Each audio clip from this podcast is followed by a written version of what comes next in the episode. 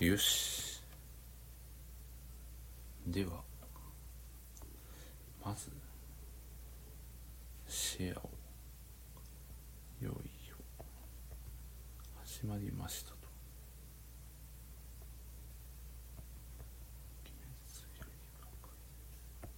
トーク会ですと会ですとよいしょよいしょお澤さんこんばんはお杉浦さんもこんばんはいつもありがとうございますおそして相模夏目さんこんばんはいやー早速ありがとうございます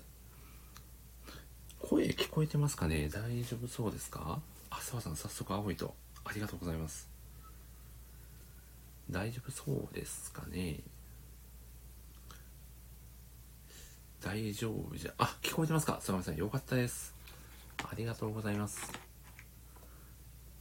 ではではもう早速今日のゲストの相模さんお澤さんも聞こえてますとありがとうございますお呼びさせていただきましょうかねえー、っとよいしょフォローをさせていただきつつ招待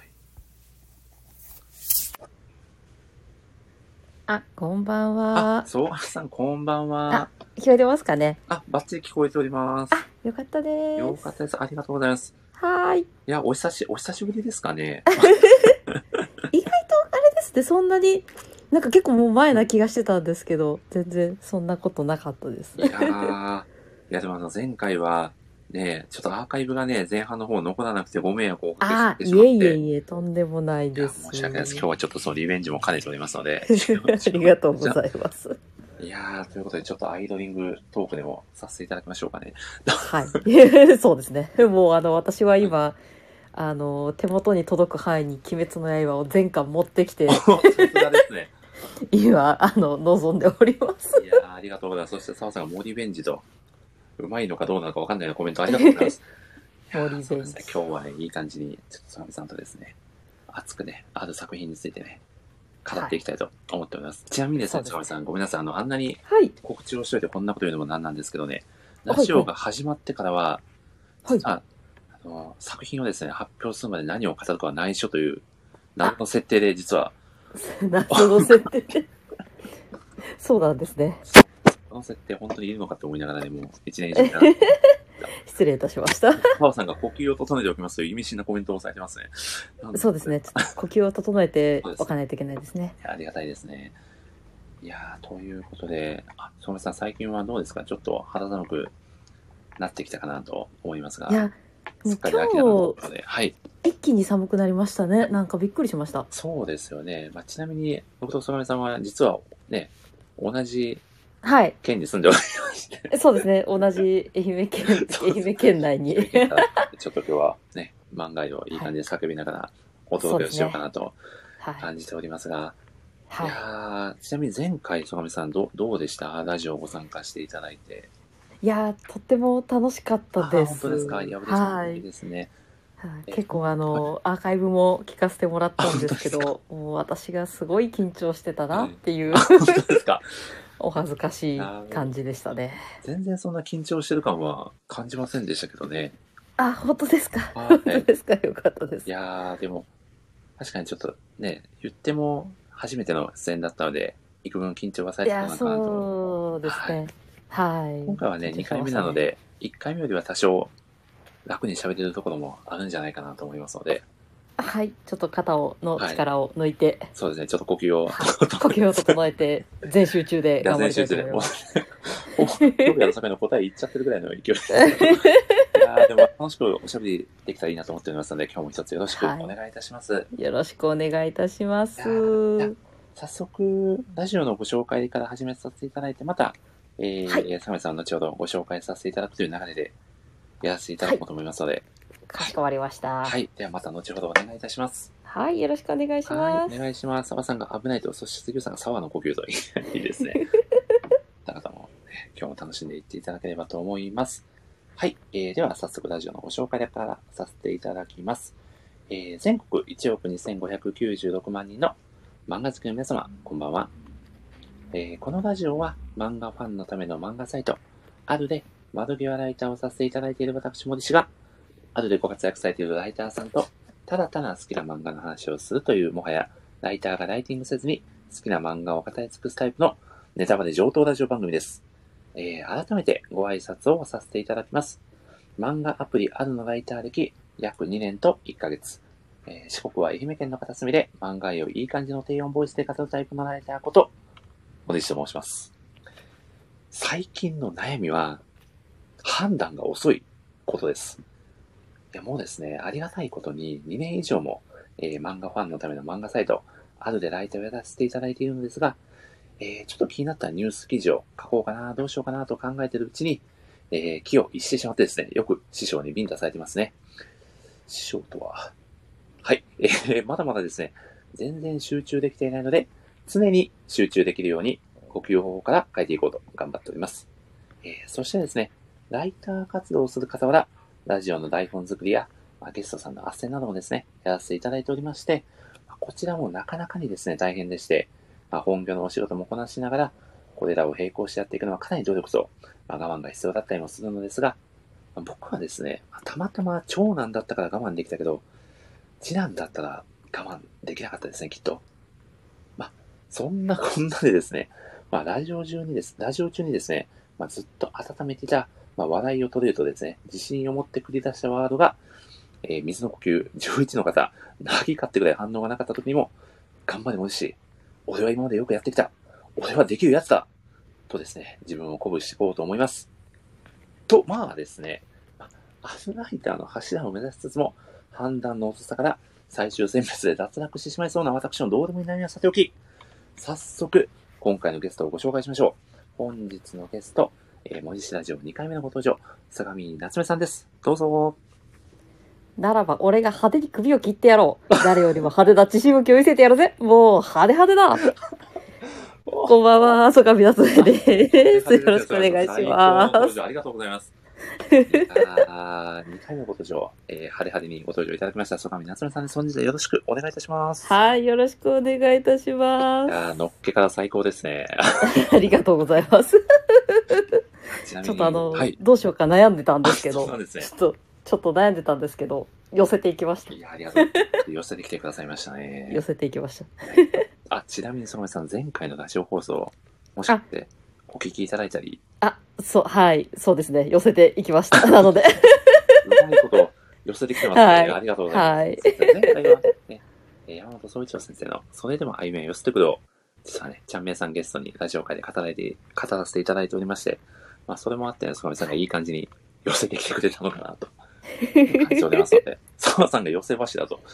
いい感じでコメントしてもらってますね。いやーありがとうございます。ということで、坂本さん、簡単にですね、まず自己紹介をお願いしたいと思いますが、大丈夫でしょうか はい。はい、お願いいたします。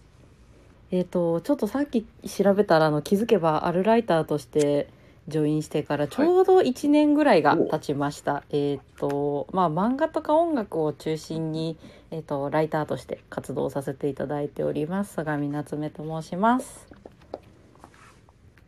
はい。よろしくお願いいたします。さっくりとした自己紹介でありがとうございます。 はい。いやーありがとうございます。そうなんですよ。相模さんはね、えー今回2回目のご登場ということで、えー、以前はまだ1ヶ月ちょっとぐらい、2ヶ月も経ってないぐらいですかね、前回のラジオそう会からは。ですですねね。多分そうだと思いまいす。やー、嬉しいですね。今回もですね、かなり、えー熱いトークをしてくださると期待しておりますので、一つよろしくお願いいたします。はい、よろしくお願いいたしいやま。ーそうですすね、ちょっとまあ、まあ同じ県出身ということで、僕もちょっとテンショはンい。上がっていきますので、上がってますので、今日は派手派手にお届けしたいなと。お、はいそして宮尾さんが来てくださいました。宮尾さん、こんばんはあ。ありがとうございま今す日。はですね、相模夏目さんをゲストに派手にお届けしていこうと思っております。い やそんなですね、相模さんのちょっとご紹介をですね、僕も派手にやらせていただきたいなと思いま して、そうですね、あの、先ほど、お、そして江口さんも来てくださいまあしたね。江口さん、こんばさんあは。りがとうございます。ありがとうございますいや、続々と来ていただいて嬉しいですね、この日曜日のね、夜に。はい、ありがたいです。とります。坂上さんはですね、先ほどあのご自身でもご紹介をいただいたんですが、えー、あるでのライター活動がちょうど1年ですかね。そうですね。そうですね。あとでも様々なね、えーまあ、ニュース記事を主に中心に書かれているのかなと感じているのですが、えー、はハいト以外でもいろいろとね、えー、様々なメディアで、まあ、フリーのライターさんとして主に活動をされているということではいす。かね。そうですね。いや、はい。あすごい。ちょっとそのあたり、前回にもね、少しお話をお伺いしたんですけど、アーカ イブが爆発し、派手に爆発してしまいましたので、そうでした。そうでしたね。今回はねちょっとしっかりアーカイブ残せるようにということで、もう一度、えー軽くですね、おお話をさせていただきたいんですけど、えーちなみにその地方でもフリーランスとしてやられてるのはどれぐらい活動されてるんですかえっと、それもちょうどこの秋で丸2年になりますね。3年目に突入しました。おーなかなかこう、地方でフリーランスでお仕事をゲットされていくのも、しかもそれで、そうですね、食べていくっていうのもかなりハードルが高いんじゃないかなと僕なんかは。うーん、そうですね。はい結構やっぱり最初1年はお仕事がやっぱなかなか見つからなくて、うーんもう最近、そうですね、はい2年目後半ぐらいからやっとはいいい感じにお仕事が増えてきたかなというおー感じですね。なるほど。江口さんが、相模さんのお仕事気になりますあよ。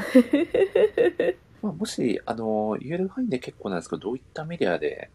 あ書かれているのかって教えていただいても大丈夫ですかえー、と結構今メインでお仕事をさせていただいてるのが、はいえー、とこの愛媛地元の、うんうんえー、とタウン情報誌とかをこう出されてるような出版社さんはいはい。がこう、えー、とされてるその雑誌とか、うんあと,、えー、とウェブのメディアとか、はいはい。あの愛媛のなんかこういろんな情報を集めたウェブサイトとかでもうんうん記事を変えてたりとか愛媛のなんかおー飲食店とかあとはいこはいうはいイベントとか。うんうん。そういうののレポートを書いたりとか、あおと最近あの愛媛のお医者様にインタビューするような記事とかも、お医者様に、はい、お医者様にインタビューをしたりしてます。えー、それはなど、どういうメディアで、えっとそれがですね、その、ドドクターズファイルさんっていうメディアさんなんですけど、えなんかこう全国のいろんなはいお医者様のインタビューとかをはい掲載してるようなメディアさんのなんかはい愛媛部署みたいな、ーえー、めちゃくちゃ幅広く活動されてますね。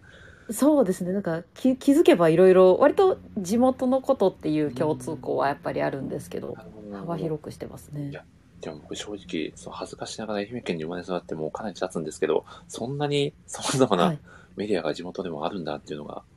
存じ上げていなかっいたので。やーでも私もそれこそこういう仕事を始めてやっぱり愛媛えもうはい愛媛は本当地方都市ですけど、、はいい。ろんな人がいるんだなっていうのをあ感じて面白くやってますねーう。わー、すごいですね。なんかこう、こう地元の魅力もね、合わせて発信してくださってるのかなと感じますね。非常に。あそうですね。あ素晴らしいーありがとうございます活動ぶ。なん かちょっと僕もバーターでね、何かお仕事いただけ あーいやーぜひぜひなんかちょっとやりたいですね 一緒に。ややりたいですねりたいです。それこそ以前もお話しさせてもらったかもしれないんですけど、なかなかこう、春のライターさんって、関東住まいの方がほぼほぼと言いますか、うんそうですよねやっぱり。うんなかなかこう、西日本の、しかもその四国のライターさんってもう、ほぼほぼ、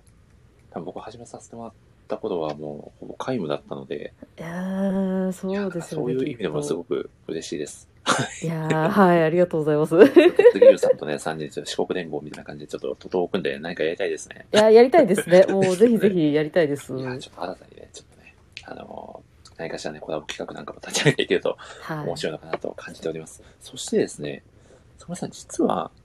これ、ちょっと今は、ちょっと僕もすいません、ちょっと詳細があまり存じ上げてなくて、あれなんですけど、はい。ババンド活動もされているんですかね。そうですね。あの、ちょっとコロナ禍でやっぱりなかなか活動は今できてないんですけど、はい。大学を卒業してから、それも多分うん、そろそろ10年ぐらい、うわー、すごい。はい。仕事をしながらやってます。そう、ちなみに杉浦さんがやるやると、あ、やったありがたぜいですひぜひやね。りましょ。いうやー、愛媛香川のホットラインが繋がりましたね。やりましたね。 10 11号線ですかね。ありがとうございます。ローカル、 ローカルなネタ。 わか らない、私たちしか。坂本さんと杉浦さんしかわかんないだろうなっていうネタですよ。はいすいません。 そうですね。えっ、と、ちなみに、えっ、と、長くドドラムをやられてるんですよね、坂本さんは。そうです。バンドの中ではドラムを担当してて、楽器自体はもう、はい中学とか高校ぐらいからなるほどずなっるほどと続けてやってまいすや、ありがたいですね。そして杉浦さんが国道11号まっすぐ行ったら、そこが見た素晴らしい補足コメントを。はいそうつながってるんですねああ、伝ってるんですよね。山道がえー、じゃあ中学生の頃から、あれですか、その、なんか吹奏楽部とか。そうですそだったうでんですすもねうもともと吹奏楽部の打楽器をやってておー、で大学に入ってからはバンドサークルをやってなるほどうて、ーんでそこで知り合った友人と、はい今も一緒にバンドを続けてるっていう感じです、えー、ちなみにその、何かこう、例えば YouTube でき見れたりとか、そんなのってあるんですかあえっと一応ありますねはい これめちゃくちゃ僕気になってて、け結構探したんですけど、見つけなくて。あいや本当ですか い一応ありますえっとはい。おこう一応公式というかそのはいバンドで持ってるアカウントで上げてるのは多分 PV が1曲、はいライブライブ映像も多分上げてますね何え曲ーか、 PV やライブ映像も。おーはいえ、ちなみにバンド名ってお伺いしても大丈夫なもんですかあだ大丈夫ですあ、教えっえていただといても大丈夫ですかはいえっとただあのおぼ覚えられないとかすごい絶対多分聞き返されるんですけどえっ そうなんでとすかえっとブートレック・ベロルズというバンドをしててブートレックベロルズというベロルズバンドをしてます英語の綴りなんですけどはいはいはい。これは、どう、どういった由来があるんですか由来は、はい由来はえっとなんか多分バンドメンバーにもなんかき私がつけたというかバンドメンバーが結構メインでつけたんですけど。あーなるほなんかでもそんなに大した意味はない、はいあそうなんですか 記憶がど。なるほど。あります ねいやー、でも、坂上さんの活動も愛媛県に来れば見ることができるかそもしうれでないと。すですねはい これはちょっと観光客がごった返しちゃいそうな、あちょっと僕も後でチェックさせていただきます。ありがとうございます で最近はあれですかライブの予定とかはまだちょっとあれですかそうですねちょっと最近まだ全然ライブができてないのなとる結ほ構あのーもう、まあ、10年ぐらいやってるのでみんな私も含めいい大人なんですけどお、ーあのーメンバーの一人が今年か、はい今年あのーお子さんが生まれおてなるほど。ちょっとそれであの、ねもうそっちに専念してそれはっていうそうだったんですね。 はあーちなみに、その、あるのライターさんで言うと、佐藤環奈さんも音楽活動もい、あそうですよねカンナさんもされてるっていうのを、はいはい、ちなみに佐藤さんの、た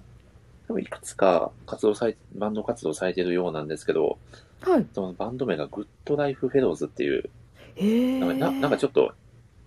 五感が近いような気がし ます。そうですねちょっと英語感というかこいのやー、これちょっと、一つこ目のれ感ちじょっとあるの中でね、新たなバンドが生まれてしまう可能性も、いやーアルバンドをなき結成にししなけれもばいあけらずまでせすね。んねちょっと僕もラッパーとして、上手に作っていただ いてはい。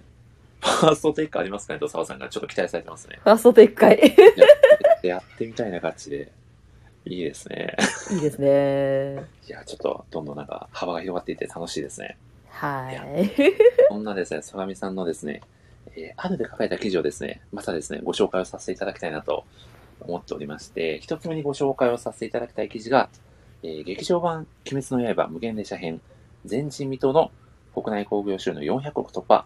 ファイナル告知 PV も要チェックという、いや、これはですね、この相模さんが、確か映画を10回以上ですかね、実際にです映ね画館にはい足を運ばれたという。いや、す、え、すごすぎません かいやあのーはいそれこそ数年前に、はいあのー名探偵コナンの映画ではい、あのー安室さんがこうはい、はい、はい。すごい女性の心を掴んだ年があったじゃないですか、うんうんうんうんで結構そういうのを、はいあの聞いたりしてた時にこう劇場に5回も行ったとか10回行ったっていうお話をはい聞いたりはしてたんですけど、うんうんいなんかこうそんなに見に行くことあるって思ってたんですよや、まあ、そうですよね、確 かに。ありましたねそんなに見に行 くことえちなみちょっに、その、たに2回、3回とかは、もちろんわかるんですよ。僕も3回ぐらい同じ映画見に行ったこともありますし、ただ、はい10回目となると、その、はいな何を見に行ってるのかなというかあ、ななんですか、えどーこにフォーカスして見られてるのかなと、なんかそういったところもちょっと気になってるんですけど、結構あの、はいそれぞれこの結構「鬼滅の刃」公開された時にあの、後々の方でこのあのドルビー版とかこういろんなものが解禁になったじゃないですはか、いはいうんそうですね 4DX とかはいそれをあの全部全部というかできる限りあの愛媛の映画館でやってるものとかはうん見に行ったりとか、おあとあの声優さんたちがこのとあの登壇するイベントとかのを見に行ったりとか。ーなるほどそういうことをしてるとあっという間にまず片手を超えたのではいはいはいああすごいねいやっぱりでも行くたびにかっこいいなってなりますね、あーなるほどやっぱりもう行くたびにその新たな感動といいますか新鮮な気持ちであります気持ねちでがも込み上げてくるっていうのはやっぱりありますかはいとかやっぱり新たな発見があったりとかこう、はいなんていうんですかね新しくいろんなことに気づくとかああなるほどはいやっぱりそそういうのこうありますねそうですよね興行収入400億突破はね坂上さんのようなコアなねファンに支えていて のかなりね貢献されてるんじゃないかないやーそあのー私のそのそれこそこのツイッターのは別のアカウントとかでも同じように「鬼滅」が好きなはい方々と会話をたまに楽しんでるんですけど、うんうんうんあの私の回数って結構実は全然序の口で。もうあのそれこそあの,、はいあの柱のような方々がたくさんおお1週間で10回超えの人とか週でですか週でです すごすぎる週で10回超えのすごす方ぎとるかあの初日に5回見たっていう人とか 関係者ですよねそこまでいくといやそうあのほんとあの無限干 渉無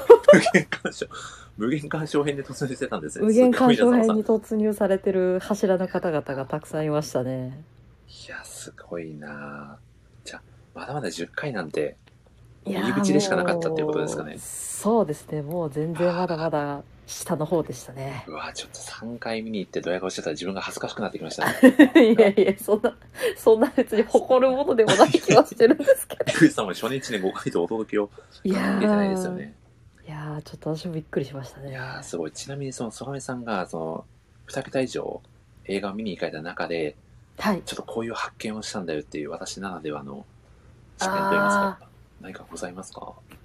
そうですねあの、はい私も一回何回か見に行った後に、その、はいツイッターとかの中で見つけてあすごいって思ったんですけど、はいえっ、とちょっとあの本当あの映画の規模の部分の話なんですけど、はいあの煉獄さんと赤座の戦闘になるシーンで、うん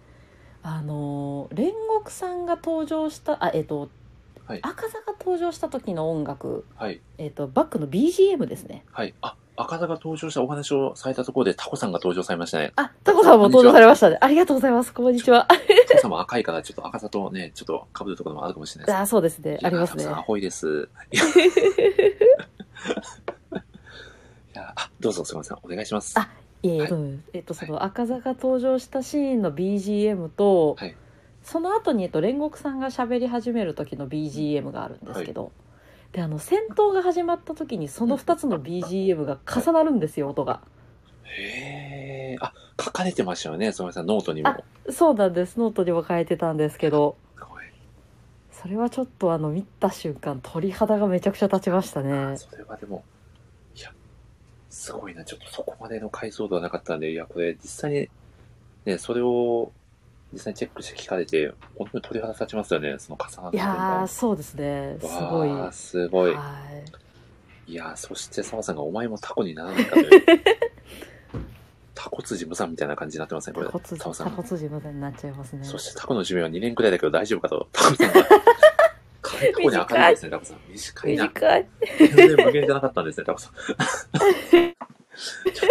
ょちょっとね実はタコって確か心臓が8つでしたっけタコさんなんか本当に鬼物無惨的な存在らしいんですよ澤さんご存知でしたなんかでも聞いたことある気がしますタコはなんか心臓が多いみたいなのをちょっとだけそうなんですよ。タコさんはなので、アドライター界の鬼物事務さんと言われてもいいいぐらいのやーで存した在ねですねタ。コ辻無残でしたねタコ物事務さんと聞くと、急に金にまそうな感じになっちゃいますけど。いやー、いや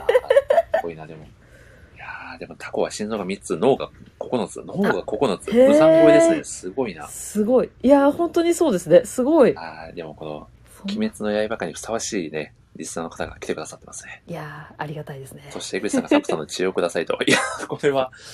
分け与えられるのですねさんも、これは上限のタコになってしまう可能性が上限のタコに上限のタコってなんだということでですね、若干話が変な方向に行きそうなので、えー次の記事を、えーご紹介をさせていただきます。えー鬼滅の刃無限列車編が、遊郭編と一緒に放送されるべき本当の理由という、あ、飛ばしちゃった。これはですね、間違えました。ごめんなさい。えーえーと、全部、今回ご紹介する記事が実は6つほどあって、全部鬼滅の刃という。これはこ濃いですあいねいですね。これも何から紹介するか、ちょっと僕も若干、あの、ぐちゃぐちゃしちゃってますが、えっ、とですね、これは、えーテレビアニメの鬼滅の刃の新情報全網が10月より無限列車編と、えー12月より遊郭編がスタートという、あるで書かれた、えー、坂上さんの、えーニュース記事だったかと、えー認識しているのですが、はいまあ、もうですね、えー無限列車編のテレビシリーズは先週からですかね、スタートそうですねしておりましてね、今日もね、今日放送日ですかね、第2回の。はいそうですね、はい今日この後11時10分15分から確かあるはずです、それまでにはね、このラジオも確実に終わる。そうですねてか、終わらなかったら多分、そのさん離脱されると思うので。可能性がありますねそうですよね時間を守っていこうかと思いますが、いや、でも本当に、そのさん待ちに待った、ね、発表だったんじゃないかなと。いやーそうですね本当に待ちに待ちましたいねやー、そして、遊郭編もね、ぜひ、ちょっとこの後の、はい坂上さんのあの書かれたノートも合わせてご紹介するので、その時にしっかり語っていただきたいなと、はいいや、そうで形すになねりますが、どどうですか、その、実際に遊郭編の放送日もい決やまり、ーはい。もう、まあ、今年の2月に、まあ、そもそも年内にはやるよっていんうんうんう発表が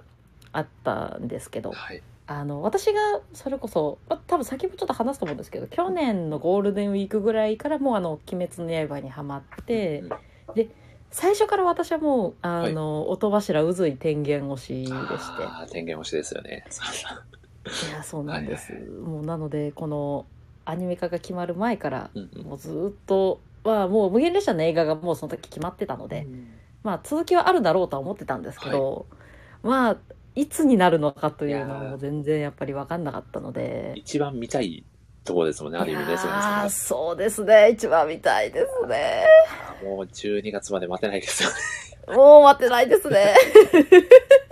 まあでもそんなね、サルさんにもこの鬼滅の刃の無限列車編のアニメバージョンをね、まあ見て、ちょっとこうね、まあそれも楽しみにしつつ、12月にそうですねいよいよ迫ってくはいるということで、はいあー本当にこう作品がもう終わってねあのかなり経つのにずっと楽しませてくれるっていう、まあ、新たないやーこう形を見せてくれそうでてすねるのかなとも感じますよねこの作品に関しては。はい、いや本当そうですよね、うんもう連載はそれこそ今年の春う違う去年の春かそのもう私かがハなマりった前時でがすよね。そう多分でちすね。ょうど最終回ぐらいだったので、はい。そうもう気づけばに1年半ぐらい経ってますもんね、でも連載全然こう終わった感じがしないっていうのは皆さんあると思うので、そうですね、うん、いや本当に、まあしかもアニメかなり丁寧にね、描いてくれてますからね。もう期待はい満載ですよね。いやーそうですね本当に楽しみですいやーそしてですね、ちょっと拾えてなかったんですけど、澤さんが延長になって夏目さんが消えたら僕が出ます。このすごいコメント を。澤さありんがたいですねあ。りがたいですね いやーちょっとね、陽光が差してきたら澤さんがいなくなってしまうので、その時はね、そ澤うですさねん。はい。ちょっと逃げなければいけませんねじ ゃあその時は僕は逃げるなんて叫ぼうと思いますので。 何えーということで、えーちょっと3つ目のね、えーニュース記事、えーご紹介をさせていただきます。えーこれがですね、えーあ、そうですね、鬼滅の刃の無限列車編のアニメ第1話デビュー。これもう直近で、坂上さんがね、書かれて、はいはい、えーえー記事かと思いますが、ぜひちょっと、はいがっちり語っていただければなと。そもそも、その無限列車編、あまあ、映画があったじゃないですか。はいではいさらにちょっとそのテレビアニメでも、こう、がっつり、こう、プラスアルファの要素を加えて放送されるというのは、もう多くの人が想定外だったんじゃないかなと思うんですが、いかがでしたそうですね私も完全に想定外でしたね、もう10月からそれこそまあテレビであの今までやられてた「鬼滅と」あとその映画の地上波の初放送があったので、もうこれは完全にそこからの遊郭編の流れかとうん思っていたんですけれど、うんうんまさかのテレビアニメシリーズでもやってくれるといういやー嬉しいですねいやーあれ嬉しいですあねりがた本いです当ねに嬉しいですえー、ちなみにその第1話もちろんあのよ見られたと思うんですけど、はいどどうでした率直な感想としてはいやーなんというんですかねあのーまあ、特にやっぱ煉獄さんがそれこそ本編ではもう無限列車のみにしかどうしてもやっぱり出演をしてないので、うんこうやっぱまだまだなんていうんですかねあの知らない一面っていうのがたくさんあるっていう人もすごく多いと思うので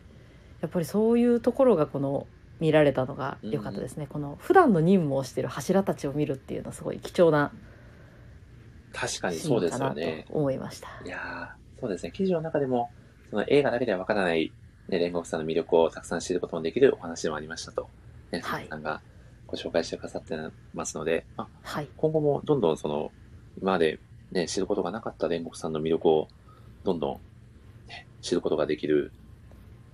じゃないかなと思うと、そうですねね、はい、 400億の男ですからね煉獄さんは。えきっとあのまだまだ私たちを楽しませてくれるといやー信じておりますので。間違いないですね。そして、はい、えー、坂見さんにタコさんから、えーご質問がありまして、はい、えーあ、違う、ごめんなさい。タコさんは、その内容、えー具体的なアニメがどうなのかみたいな話もありましたうが、ーん無事決まりましたねと、まあ、お喜びのコメントですね。いや結ー構そういうですね話もね、一部出ていたので、どうなのかなそうですね、結構まあここからも割と「鬼滅は」あの映像化はどうどうするんだろうという あ部ー分はありますよそうねですよ描写もね、なかなか結構激しめの描写が出てくるので、なってきますからね。ただ、どうでしょうね。ななんなんとなくですけど、こう、はいあアニメの、まあ、2期が描かれて、またその無限者編じゃないですけど、こう、はい映画シリーズも出てっていうのが、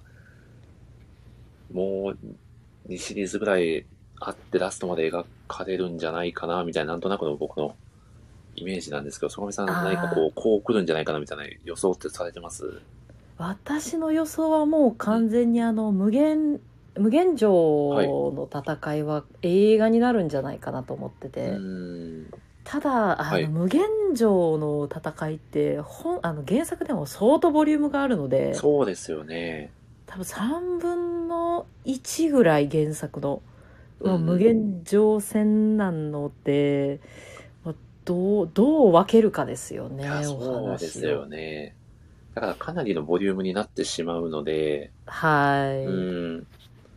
そして、鬼滅のね、こう、アニメの、まあ映画もそうですけど、やっぱ一番の、こう、その漫画の読者がすごいなと思っているところが、もうあまり、もうしっかり丁寧にセリフをね、保管してそうですね送ってくださってるっていうところなので、はい、こう、変に端折ったりは絶対なないと思うんですよね。うん、しないと思いますね、うん絶対ないと思いますサバさんが6時間ぐらいの映画に と、いう感じがタイタイタニックを超 えるありますね。いやー、すごい最長の映画になる可能性も、いやでもまあ、確かに大いにありますよね。まあ、前半、前編、中編、後編みたいな形になる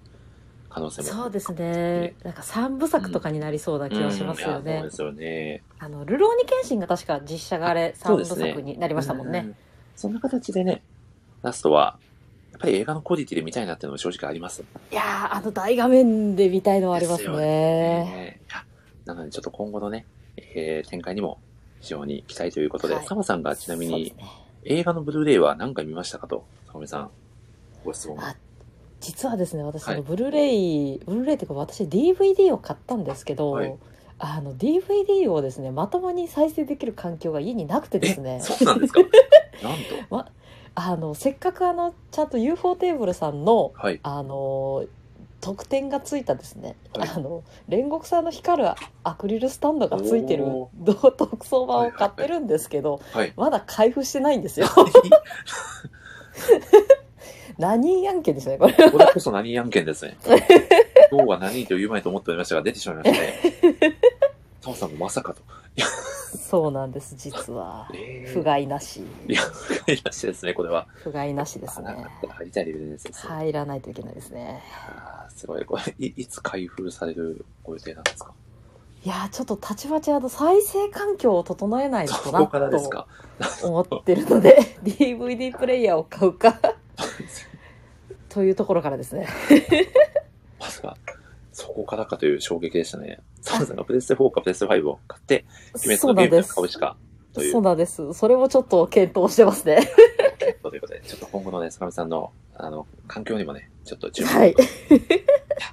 ではですね、坂上さん、いよいよはいですね、ちょっとラジオの本題に入らせていただこうと思いますが、は。いはい。まあもう最初から入ってたんじゃないか説もありますが、 は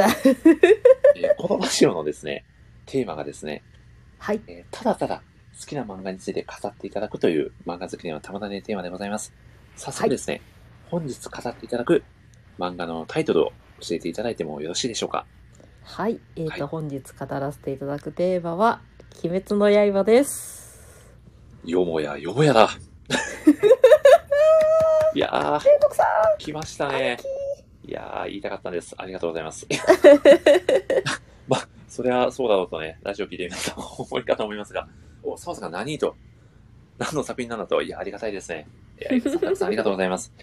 そんなわけでですね、今日はですね、相模夏目さんと鬼滅の刃を、えー、熱くですね、派手に語らせていただこうと思います。よろしくお願いいたします。んよろしくお願いいたしますあーではですね、そうたこさんがまだ発表してなかった話題。それが一番驚きですよね。いや、でこんなに散々ですね、鬼滅の刃の記事を紹介させていただいてですね、お話をさせていただいた中でちょっと恐縮なんですけど、坂上さん、簡単にですね、はい鬼滅の刃の作品概要を語っていただければと思うのはいで、ちょっとお願いいたします。はい、えっ、と、はい鬼滅の刃は、えっ、と、鬼に家族を殺されてしまった主人公の炭治郎と、えっ、と、鬼にされてしまった妹禰豆子。はい。はい、二人がですね、えっ、と、まあ、禰豆子が人間に戻るため、あと鬼を、えっ、と、倒すため。という旅に出る物語となっております。いやー、ありがとうございます。そして、ミッチーさんが来てくれましたよ。あ坂上さんこんばんは、ありがとうございこんばますい。やーただいまですね、坂上さんと鬼滅の刃を語らせていただいております。そして江口さんがずっと鬼滅の刃を語ってましたが、ちょ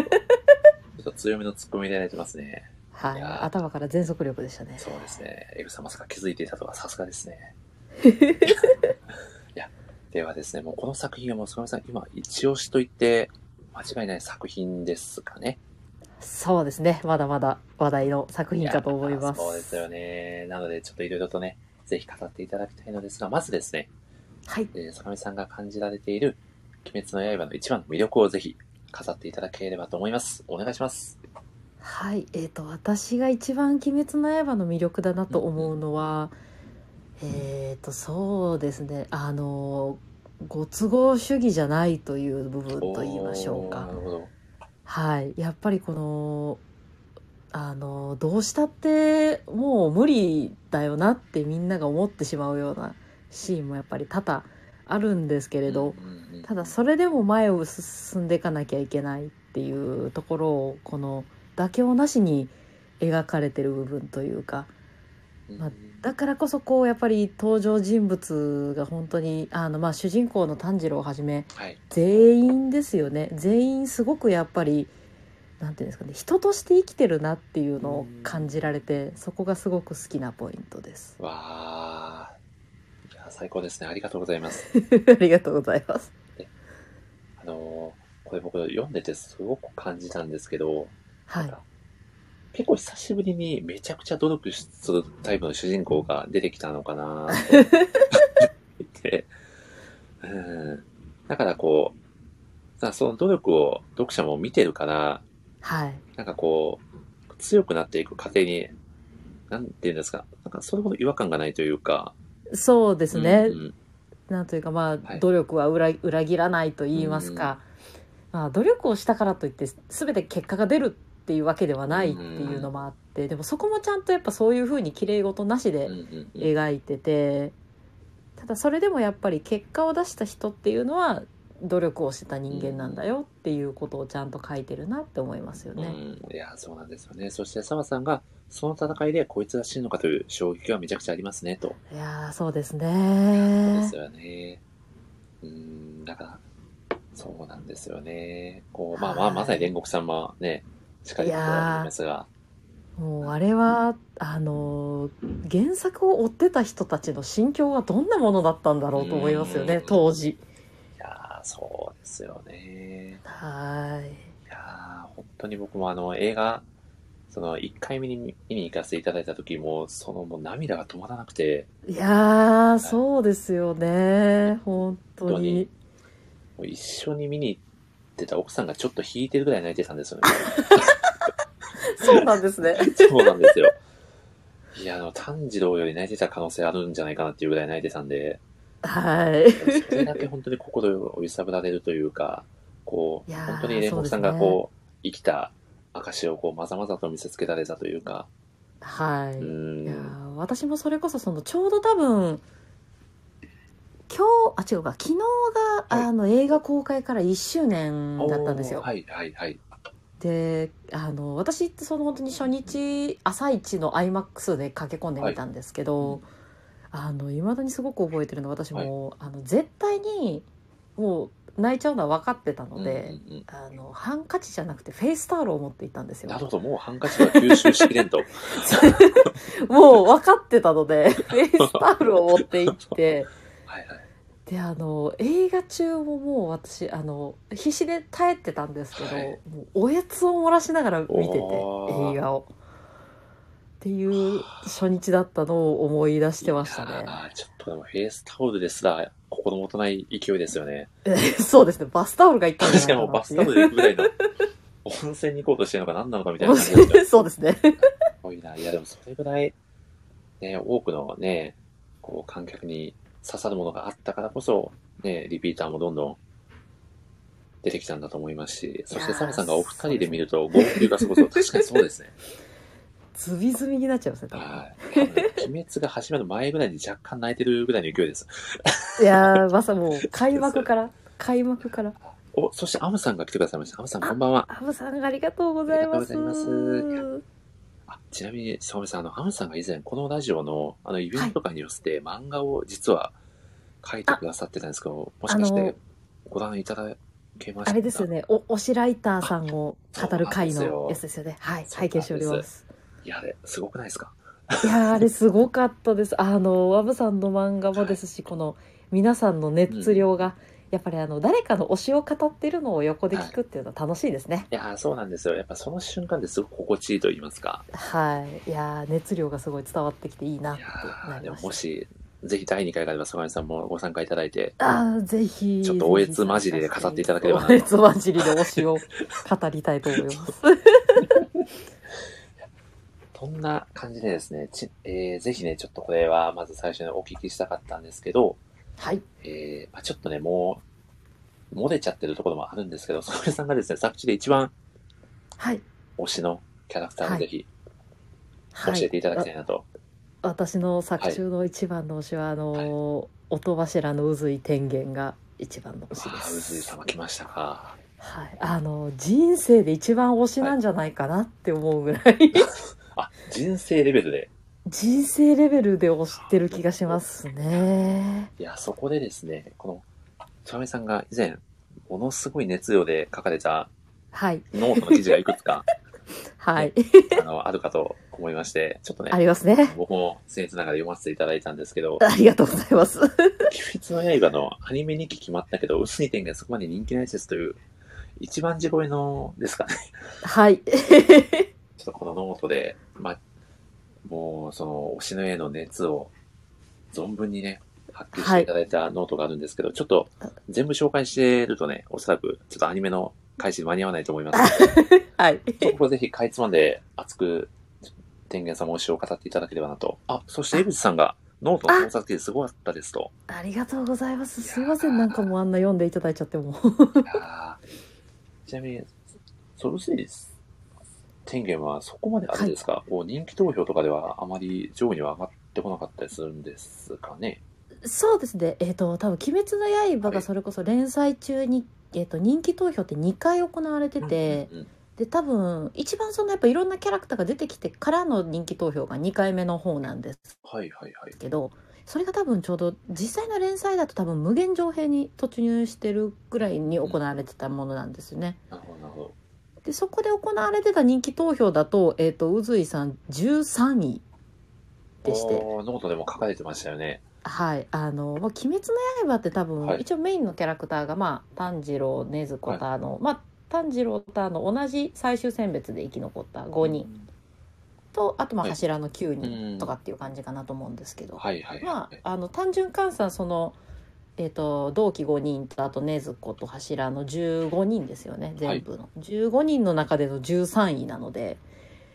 まあ、多分お世辞にもすごい人気ではないんだろうなっんていう。なるほどなるあのほどがあるんですけど、ただこの、まあ、あのここで語るとちょっととんでもないぐらい時間が あのノートで1万字になるぐらいの魅力が彼にはあってですねっていいやーう。ちょっと、こ話れ、ですねそらさん、あの、僕、このそらさんの該当のノートでめちゃくちゃ好きな一文があるんで、ちょっとそこだけかいつまんで紹介をさせていただきたいんですけど、なんでしょうえ怖い何ですかあ の、薄い天元って、あの、3人の嫁がいるじゃないですか。はいそうですね。ちょっとそこで、あ、ちょっとこう、あ、そういう感じのキャラね、と、はいね、ちょっと思われちゃって、こう、はいまあ、女好きなチャラいイケメンキャラなんでしょという、ねはい印象を抱く方もいるんじゃないかなっていうことを、まあ、書かれてるんですけど、まあ、そういう、はいイメージをお持ちの方に対して、うるせえ、ふぐさしぶつけんぞという素晴らしいはい熱いコメントを書かれてて、これめちゃくちゃ好きだなと思って、 あの全力の全力のふぐさしをぶつけられると。こぶの、つけていきたいですぜね。ひ、まあ、そういったちょっとうがった見方というとあれかもしれないんですけど、はあいのなかなかこう、その渦井様の魅力がまだまだちょっと気づかれてない方も多いんじゃないかなと思うので、ぜひそのはい渦井様のまあ魅力をですね、ちょっとかいつまんで教えていただければなと思うのですが、ちょうどね、な12るほ月どからアニメも始まることですし、事前情報としてあーあり伝えがてとおうきたごいざいなまと。す。はい、 えっと渦井の魅力は大きくそのノートにも書いてるんですけど、2つかなと思ってて、まあ1つはあのなんていうんですかねその3人の嫁が確かにいるんですけど、えっと決して女好きというわけではなくて彼は。うんあのまあ、その証拠にあの任務にこの最初多分女の大使たちを連れて行こうとしてるんですけどはい。あのそこの扱いはまあまあ雑なんですよね。う ーん。雑でしたね、確かに。ギャギャーギャービービー泣いて んだと行くぞともう無理くりかっついて連れて行こうとするぐらいのまあその女なら誰でも優しいわけではないっていう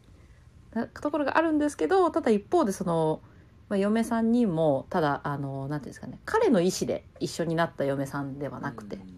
ただそれでもあの自分の嫁だからって言ってこの3人を大事にしてるっていうあの懐になかなか人を入れることは簡単にはしないんですけどうん一回入れるとすごく愛情深く接するっていううんところが一つ魅力だなっていうのがはいあっはてい。はい、であともう一つが、えーとまあ、そことも通じるんですけど、うんあの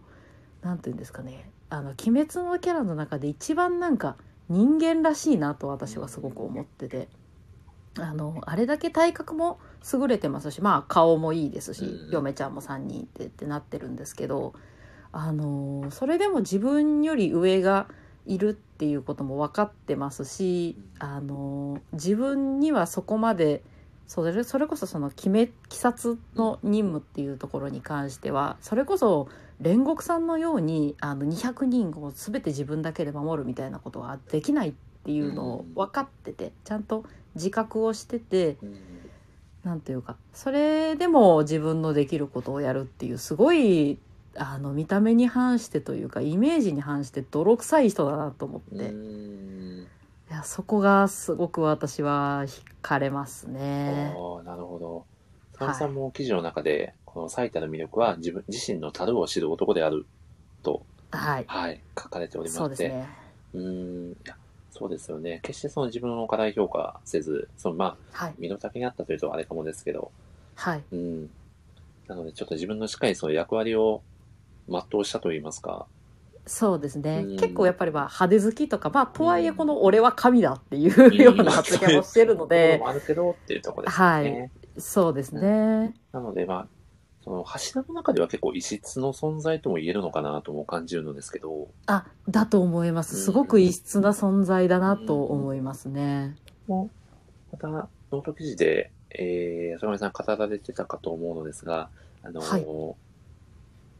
あ煉獄さんはまさにだと思うんですけども、その後輩のために、あのー次の世代のためにだったら、まあ、自分が、まあ、倒れてでも次につないでいくっていう、まあ、気持ちが非常に強いのかなと。そうですね。まあ、ちょっと雑な言い方をすると、もう自分の命を、あのーまあ、落としてでも次につながればいいよみたいなところがあるのかなとも、なんとなく感じるんですけど、なんかこはう、いしっかり、宇髄天元は、まあ、こう、そうではなくて、ちゃんとこう、はい。生き、生きようとする意志をしっかり感じると言いますか。そうですね。うん。結局やっぱりまあ自分の命を落としたらもう何も始まらじゃ始まらないじゃないかっていう作中でもそういうセリフがありましたもんね。そうですねう、ん。なので、なんかそ、ちょっとその、煉獄さんももちろん素晴らしい、はい、ねあの、はいまあ、お手本として存在しているんですけど、まあ、薄い天気もまた、こう、誕生に、そういった側面から、こう、教えてくれるものがすごくあったのかなとそうです感じますねね。はいなんか煉獄さんは本当にもう理想だと思うんですようん殺隊とそしうでてすの、ね。完璧なね、存在ではありますよね。はいうんただえっ、と渦井はどっちかというと鬼殺隊のすごく現実だなと思ってて、うんなんというかでもそういうところをそのそれこそ綺麗事にしてない部分っていうのがすごく彼の魅力かなと思いますね。おーいやー、さすがですね。いやー、熱いですね、空見さん。 ありがとうございます。 最高ですね。そして、はい。えーもう一つご紹介させていただきたい、えーノート記事で、鬼滅の刃無限列車編が、遊郭編と一緒に放送されるべき本当の理由という、これもかなりの多くの方に読まれたノート記事なんじゃないかなと。そうですね。なんか気づけばすごはいいいろんな方に見ていただいてて、あのあれがすごい数字になってますね。でもあのまさに、好きが、えー今語っていただきたい内容かなと思いますので、ぜひあーありがとおうございます。話ししていただければなと。そして、ミッチーさんが感情 VS 現実的な印象ですと。あいやいやもう本当その通りですね。いやさすがですね、ミッチーさん。いや、ありがたいですね。はい。ぜひこの、一緒に放送されるべき理由というのを、はい皆さんからお聞きしたいなと。はい。はい。えっ、と、まあ、さっきもちょっとその、まあ、渦井さんとその煉獄さんっていう二人の柱の話を結構してるんですけど、えっ、と。無限列車編と遊郭編って、この、さっきもお話ししたように、同じ。ベースがあった上で、あの全く対比になる話だなと思ってて、あの鬼殺隊としての理想であり、まあ、こうすあるべきっていはい。う煉獄さんっていうところと、まあもちろんとはいえその鬼に対峙して背中を見せて逃げるとかそういうことは絶対にもちろんしないんだけれどもそれでもいざという時に生き残ろうとするというかそういうふうな姿勢を見せる渦井っていうところでこのまああのどっちも多分間違いではないですしあの煉獄さんにその炭治郎は確かに憧れたんですけれどあの煉獄さんのように生きてはダメなんですよね。うーん彼はその彼の本当の目的ってそこじゃないのでそうですよあね。の人々のために命を自分がとして人を守ることが彼の場合は最終目標じゃないのでそうじゃなくて、まあ、そこを目標その煉獄さんみたいな生き様を目標にしなければいけないんだけど彼が歩むべき道っていうのはあのそれこそ死ねない理由とかそれ以外の理由を抱えながら生きる鬼殺隊大使が、はいじゃあどういうふうに戦って鬼と対峙するべきかっていうのを教えているのが渦井の戦いな方なんじゃないかなっていうその本話来で、すね。あるべき、進むべき道を示してくれたのが、渦井天元という存在だと。はい、なんじゃないかなと私は思ってます。そこが、ちょっと対比になってるんですかね。そうですね、うん命を厭わない煉獄さんうとん命を拾って生きなきゃいけないっていう渦井さん。 いやー、このノート本当に見てほしいですね、皆さんに。ありがとうございますい。や、素晴らしいノート記事なんですよね。なんかこれを読むと、はい、さらにこう作品への深みにハマっていけるというか、まさにちょっと目が始まる前にぜひ皆さんにそうですね、読ん読でんいでただいたけだるきたいとですよね。嬉しいですね、まあ、無限列車編だけが結構あれだけすごい取り沙汰をされてるんですけど、うんそれだけじゃないよといそううです確編と一緒に見て初めてっていうところがあるかなと思うので、んはいノートの中では、もちろんその、煉獄さんと宇い天下の対比も書かれてるんですけど、その中で共通点についても語られているかなと。そうですね。えちょっとそこはのい、コントラストもね、非常にあ記事を読んでると面白いなと。ああありがとうございまうすん。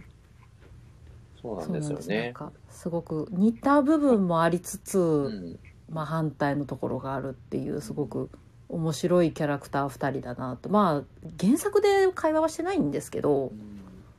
なんかそういうのが案に多分示されてるなと思いますようね。んいやそうなんですよね。だから、こう、この二人から特にいろいろと教えてもらうことがたくさんあるなっていう印象ですよね。ああありあがとうございます。いや、すごい。そして、ミッチーさんが濃度すごかったです。夏目いさんやのあ愛りががすと ごいと。いうございます。や、すごいやいですおよ。恥ずかしいありがとうございます。いや、この熱量で、こんなに、すごいないやもうあのすごいあの澤さんのブリーチ愛、私の鬼滅愛ぐらいの感じにちょっとなりたいなといやーこれでも、先人の澤さんを。あまあでも本当にすごいですから、74日間ずっと毎日のこと 書いてましたからね。いやーすごいですよね本当いにやー炭治郎並みにやってますよ、澤さん練習。いやすーごい本ですよ当あの継続をするというのが何より難しいことだと思うのいでや、本当そうですよね。しかも、はい最初の方にコメントされてたんですけど、澤さん確か次男らしいんです よ。次男でここまで頑張れるとは、ちょっと衝撃でしたね。いやー本当ですよねね次男でも頑張れるいやーそれ新たなね、道をね、示してる、まさに物理転換的存在ですよね、澤さんは。いやー本当そうですねいやー、そしてみっちーさんが何と、そして澤さんコメントしづらい。なるほど。いや、もうどんどんコメントしていただいて。 はいいやー、でもそう、そうですね。まあ一つの作品をね、こう、まあ、熱量たっぷりに押していただく方は本当に見ていて心地いい気持ちいいので、ぜひ、いやー皆さんにもどんどん、また熱いノート記事だったりも、繰り出していただきたいなと感じております。ありがとうございまはいすそして澤さんがまさかの次男の地位が上がる回と。これは想定外でしたね。ちょっと全国の 次男の皆様も必聴のラジオとなっております。 そうはい。いやちなみにそんな沢村さんですが、作中で一番好きなシーンってどこになりますか、一番好きなシーン、はいい、やーそうですねえっ、と割と見直しててうん原作をはい。うわかっこいいなってなっちゃうのはえっ、と9巻お、の9巻。うん。一番最後のはい方で、えっ、と渦井があのー嫁二人とあの伊之助あのはい地下の帯のミミズみたいな帯のうん。をでと戦ってるあの三人を助けに来た時の渦井のシーンがおー私はすごい好きでいや、ちなみにそれはどういったご理由 でいやーもうあの単純にかっこいいな シンプルな理由でしたね。もう何も考えずにかっこいいなってなっちゃうあれだけ1万字超えの考察をしてきた沢村さんがシンプルにかっこいいっていう。いやーいもいうであすのね。かっこよさに勝る理由はないですね、あの彼。え何も言ってくれるなって感じですよね、そこに関してえは。そうですね。そうですね。かっこいい。いやー、もう十分、十分な理由ですね。ありがとうございあます。の、すいません。いやとんでもないです 何の深みもないあれ です。すいません。まだめちゃくちゃ深かったんで、ちょっといろいろこあう、いろんなね、トークの山があったりして面白いなと感じております。緩急をつけながら。ありがとうございます。えちなみに、好きなセリフだとどんなセリフが刺さってますか、ああ、そうですね、はい私好きなセリフというか、結構この、それこそすいません、もう、渦井の話になっちゃうんですけど、はい。あの、彼のそれこそ、あの、命の順序うん。のセリフがあると思うんですけど、結構あの皆さんが割と渦井電源というキャラクターの印象が強いセリフだと思うんですけど、まあ、あの命の順番でもうまず最初に何よりも嫁ちゃんを助けると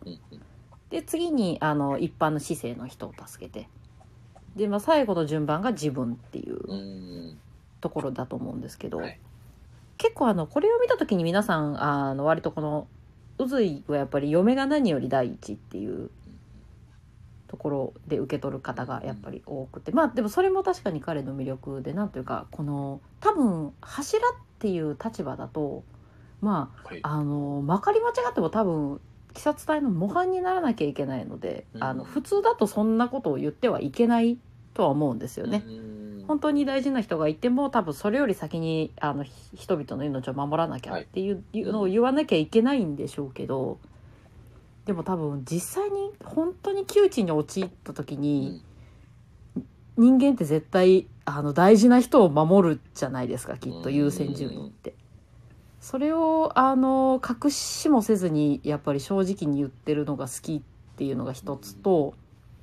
あとこのセリフから私が読み取ったのは、はいあの臼井の中ではあの同じ鬼殺隊の人間って守る対象じゃないんだなと思って、おおなるほどはい、なのでもう鬼殺隊である以上多分自分の身は自分で守れっていう心情も持ってた人なんじゃないかなと思ってでもそんな彼があの炭治郎たちを率いて戦ったっていうのはすごく大きなことだなっておお思ったりもしましたね。 ーいやー深みのあるトークありがとうござい ますありがとうございます。よかったで探求ですね素晴らしす。いな、そのこれもノートで書かれていたかと思うんですけどはいこう柱の中でこう部下を率いてこう戦うことができるはいのもこの2人ならではということを書かれていたかと思うんですけどそうですね。うーんまあ、多分臼井の場合は、まあ、そはの炭治郎たちもその今回率いて戦ったのもそうだそうなんですけど、はい多分もともと多分嫁3人をあの、まあ、自分の部下としてというか手足としうんうてんうんはい使ってこう任務をするっていうことが多かったと思うので、まあ、多分そういうふうに人を使って戦うことには慣れてる人だったんじゃないかなっていううのもわーあのセリフからもさまざまなことを読み取る坂本さん すごすぎますねあの文章外の行間を死ぬほど読み取ってますね。いやすごいないや、はいそれはねその考察の楽しみもありますし そうです作品をねね楽しむ一つのポイントにもなっているのかなと感じますねいはやーありがとうございますい、はいということでですね、そんなですね、坂上さん、まあ、冒頭でもお話しさせていただきましたが、もう、鬼滅の刃の無限列車編、もう10回以上見られてるということで、はいえーまあ、ほとんどその映画を一回も見てないという人はもしかしたらあまりいないかもしれないんですけど、ぜはひいちょっとこの映画を見る際に、はいまあ、ここはぜひポイントとして押さえておくといいんじゃないかな的なものがあれば、ぜひ教えていただきたいなと。ありがとうございます。はいえっ、とポイント大きく2つかなと思ってて、うんうんえっ、と1つはもうとにかくやっぱり UFO テーブルさんの作画の素晴らしさあー間違いないですね。だなと思ってうんて、えっ、とまあもちろん戦いのシーンとかもそうなんですけど、はい。私映画のその中で一番作画でびっくりしたシーンが、はい。えっ、と炭治郎が夢に落ちた直後の、はいあの雪山を歩いてる足元のシーンなんですけど、はいはもうあの写真か映像本当の映像を見てるのかなって思うぐらいの作画でアニメであんな表現ができるんだっていうのをすごい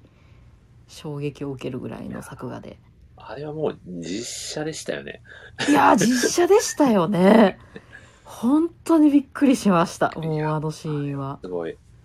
いや、そうですよ。もうシンプルにそこですよね。本当に。ですね、うんなんかもう本当細かい部分まであのーそれこそ列車が走ってるシーンあのー列車の車内で煉獄さんとこう話をしたりしてるシーン、はいとかもあれ後ろを見ると実は車窓の景色ずっと流れてるんですよ。いや、細かいですよね、そこ の作り込み。そうなんですもうなんで細部の UFO テーブルさんの作画の作り込みが素晴らしすぎるので。いや、本当ですよ。もう絶対あれ大変ですよね。無限作画ですよね、あれ。あんないのややっ本てた当ら。にい無限作画だと思 いますあれはもうやー、すゾごッい。とする作画だなというのはやっぱ思いますね。そういう細かいポイントもね、はいぜひ、しっかりと見てほしいですよね。ですうね。ーん、いや、ありがとうございます。もう一つ、はい、も押うさえて一おくつことは。押さえておくべきポイントはやっぱりあの映画オリジナルのこの演出だなと思っててうーんなるほど。 「鬼滅」もともとアニメの方でもあの、まあ、原作の流れをすごく大事にしつつ、うあのそれこそ、えー、と炭治郎が調調和式に来た時かな、はいあの禰豆子とあの2人きりでお部屋で会話をするシーン寝たきりの禰豆子と会話をするシーンとかがあったんですけど、あれはアニメオリジナルのシーンでうんそういうなんていうんですか原作を保管しつつ原作の世界観をこう邪魔しないオリジナル演出っていうのがすごく素晴らしくてそれは映画でももう如実にやっぱり発揮されてるなと思ってて。結構私そのアニメオリジナルの演出で印象的なのがやっぱ3箇所あるんですけど、お1箇所目がもうやっぱりあの皆さん思うと思うんですけどあの列車の中で2体目の鬼が出てくるシーンああああれがオリジナルですよねれオリジナルです、でしたねはいなんですけどこのやっぱ煉獄さん縁柱煉獄京次郎という男がいかにすごいかっていうのをやっぱ多分印象づけるためのシーンだったと思うんですけどいやもうあれは煉獄さんファンにとっては拍手喝采のシーいンやな間の違いないでですねはい。とあとその同じく煉獄さんのやっぱり活躍、結構映画は煉獄さんの活躍があのプラスアルファで演出が追加されてるんですけど、あのやっぱり赤座と戦ってるシーンが、あの煉獄さんが怪我をあの致命傷を負っちゃうまでの戦いが結構長めに描かれてるんですよね。うん多分漫画だとそこまで長くはないんですよね、はいあそこってそうなんですよですよね漫画だと結構割とすぐうんすごい窮地に陥っちゃうんですけど、あの割と赤座とすごく互角に戦ったんだぞっていうところをすごくちゃんと描いてくれてるっていうので、いやーありがたいなかっこいいな煉獄さんってあ。 で一番あーさあ最後そうですねあの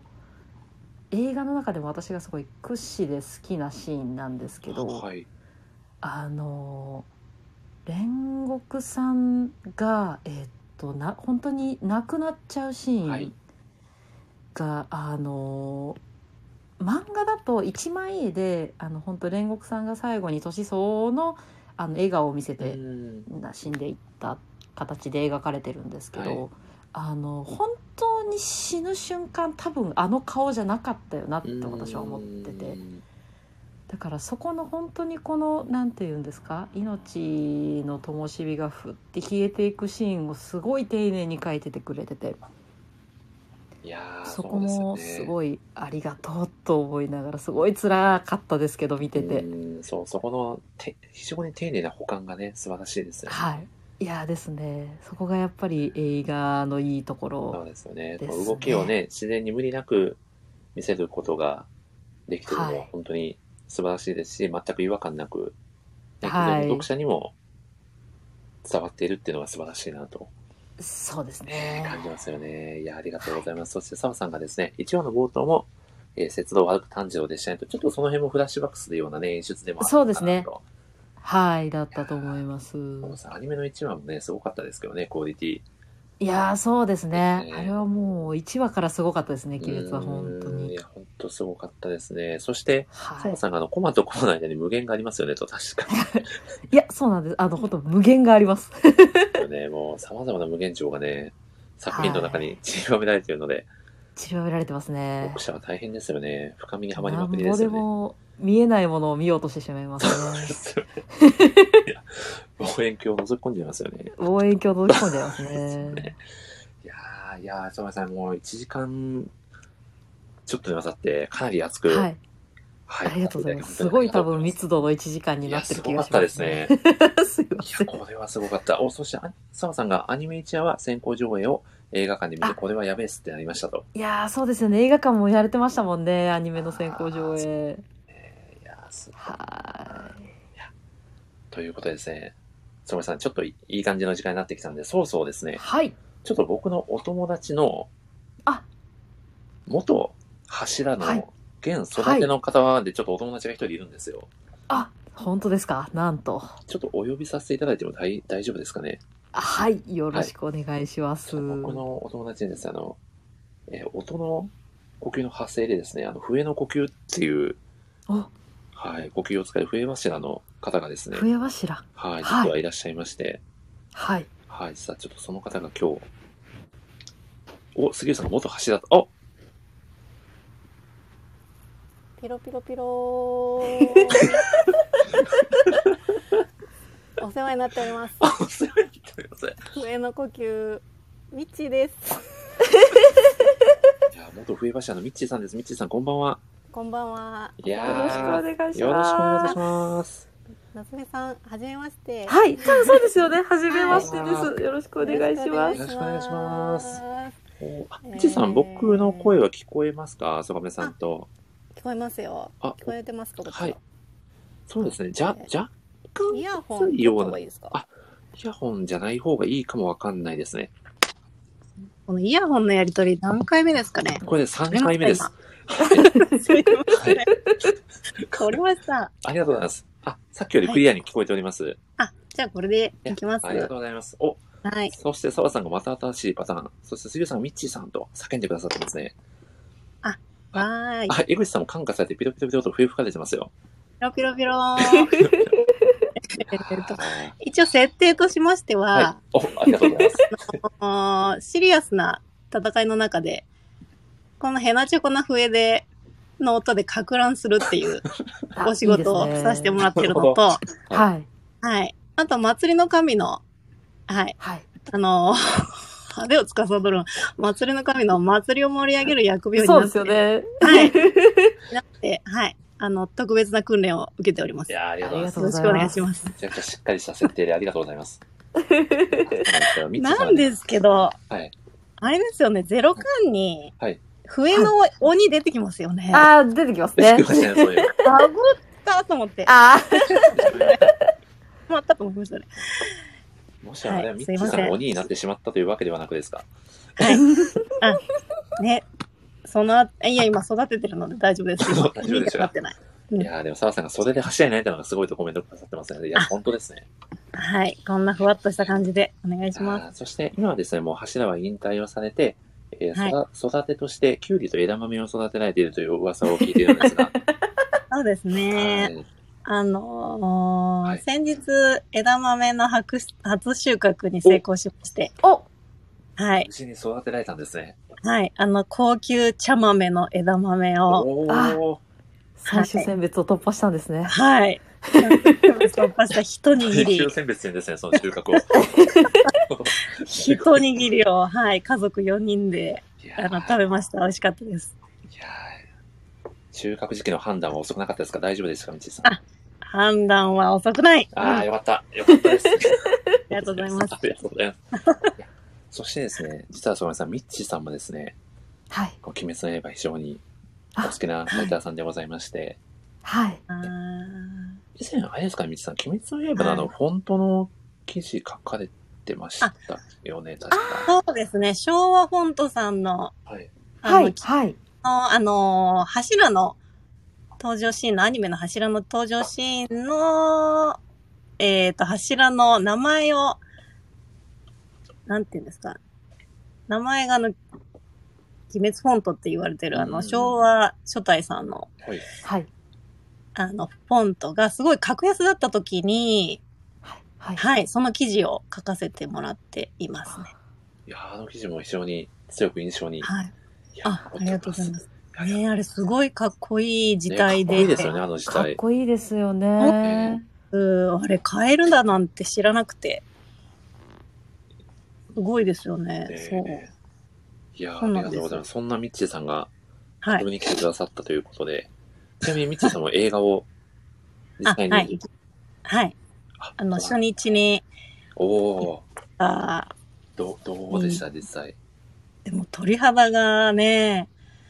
いやすごくて、ーはい。あの、もともとアニメから見たんですけどう、んね、やっぱりアニメ以上にまた映画が好きだっおーたので、はいはい。はい。鳥肌と、もうあの森さんと同じように涙は流し、でいやー私も最後のエンドローも本当最後まで見たかったんですけど、はい、やっぱり子供が途中で立ち上があーっそうて、いちあょっと待てってやー思ったんですけど、お子さんに逃げるなって言っちゃったんじゃないですか、みちえさんも。そう、見ちゃった。 刀をね、え振りかざさんばかりのですよ。ー、はい。でも、あの、先日のあの、テレビの放映で最後まで、あ、おかんできたんですね。ああー、よかったですね。はい。はい。いやすごかったですね、映画。あですよね。ぜひ、うんまあ、その映画の感想を交えてにはなるかと思いますが、ぜひ、鬼滅の刃のミッチーさんが感じられている魅力を語っていただければと、はい、ああ、恐縮です。はい、お願いいたしおま願いす。します。はい。私もう語っちゃっていいんですかあ、ぜひぜひ、お願いいたします。はい。ああ、一番、私あの、アニメから入ったんですけど、うんで、あの、で、アニメはあの、録画して見ていて、はい、初回放送、とにかくアニメ最初バーっと撮っちゃって、はい一通りバーっと見て、何を見るかっていつも選んでるんですけど、その時に、もう、一個だけなんかもうクオリティがズバ抜けてるアニメがあって、うんそれが鬼滅の刃だったんですけはどい、もう全然その知らなかったんですけど、映像ともう物語とで言い込まれてしまって、で、あの、初回からもう家族が惨殺されるってすごい衝撃的なキングダム、シ始まりーンですがあよっね。ではい。私ちょっとその、結構グロいというか、怖いシーンがある物語、ちょっと苦手なんですけど、で一回躊躇したんですけど、でもこのクオリティでやってるっていうのは、やっぱり後々多分すごい面白くなってくうーん、なんか確信というか、なるほど。ね、そういうのがあったのでうん、ずっと撮ってて、で、あの、意を決して、はい3話ぐらい溜まったところで、見ようと思って、おー、はい。で、ちょっと子供がまだ小さかったので、そういう怖いシーンもあったりして、あの、一人で見てたんですけど、夜に。 うんうんめっちゃ怖いけど、すごい面白いと思って。うん。はい、はい。はい。やっぱり物語が、なんだろう。なんかその家族をテーマにし、うんの絆が最初からこうテーマになってるものっていうのがあんまり最近自分で見てるものでなかったっていう。のの新しさと、なんですかね。怖い中にもやっぱり、すごく物語があっうんて、そういうものになんかすごい惹かれたのかうな。ん、そうですね。この、うまあーん。鬼殺隊ももちろんなんですけど、その鬼側にもね、はい。こういろいろと物語があって、うーん。例えば加減のこのルイのね、お話とかもかなり刺さるものがあった方は多いんじゃないかなと感じますし、まあ、ちょっとそのラストのね、ちょっと物悲しさだったり、そういった要因もね、そうですね。ね感じさせてくれるので、うん。まあでもアニメから入った人はかなり多いですでしょうね、きっと。そうですねで。すよね。アニメの功績はすごかったんじゃないかなと感じますが。うん本当に。うんですよね。ちなみに、うんミッチーさん、はいもう最近始まったはいアニメは、あどうはいどうですかチェックされてますかあの1話見ました。おー、いかがでしたなんか、はい。すごい、その、煉獄さんはもちろん好きなんですけはどい、はい。ね、見られると思ってなかったその物語が見れたこと そうですよ ねがやっぱりものすごい嬉しかったうーし、んなんだろう、そういう、なんていうか、スピンオフ的にやるものって、なかなか難しかったりすると思うんですけど、そうですね。はいやっぱり愛を持って作られてるっていうのがすごく感じ取れたので、すごい嬉しかったですね。いやー、そう、うれ嬉しいが来ちゃいますよね。あ、うん煉獄さんに会えるっていう、うん。ね喜びがありますよね。ねえ。そして、ゆうさんも、うちの夫も、鬼滅はアニメから入った口ですと。多いですよね、きっとでね。ですね。はいいやーちなみにミッチーさん、はい中見さんの全力ノート読まれました、はよい、ね読ませていただいて、こいやーありがとうございます。これで私喋る。ることあんの夏目さんすごいですよね。いやーうん恐縮です。愛が、ね、ほんとそれこそ沢さんのブリはーい。ト、対になるような、いやー、本当ですよねす。ごいなと思って、いやー、すごい。こんな深い考察を、あ、あれですか、はい。夏目さんの、何でしたっけ、はい声優さんもお好きですか声優さんも好きです。はおい。ーなんかこの時から、すごいそういうのが伝わり、ね、私もはい好きです好きなのでね、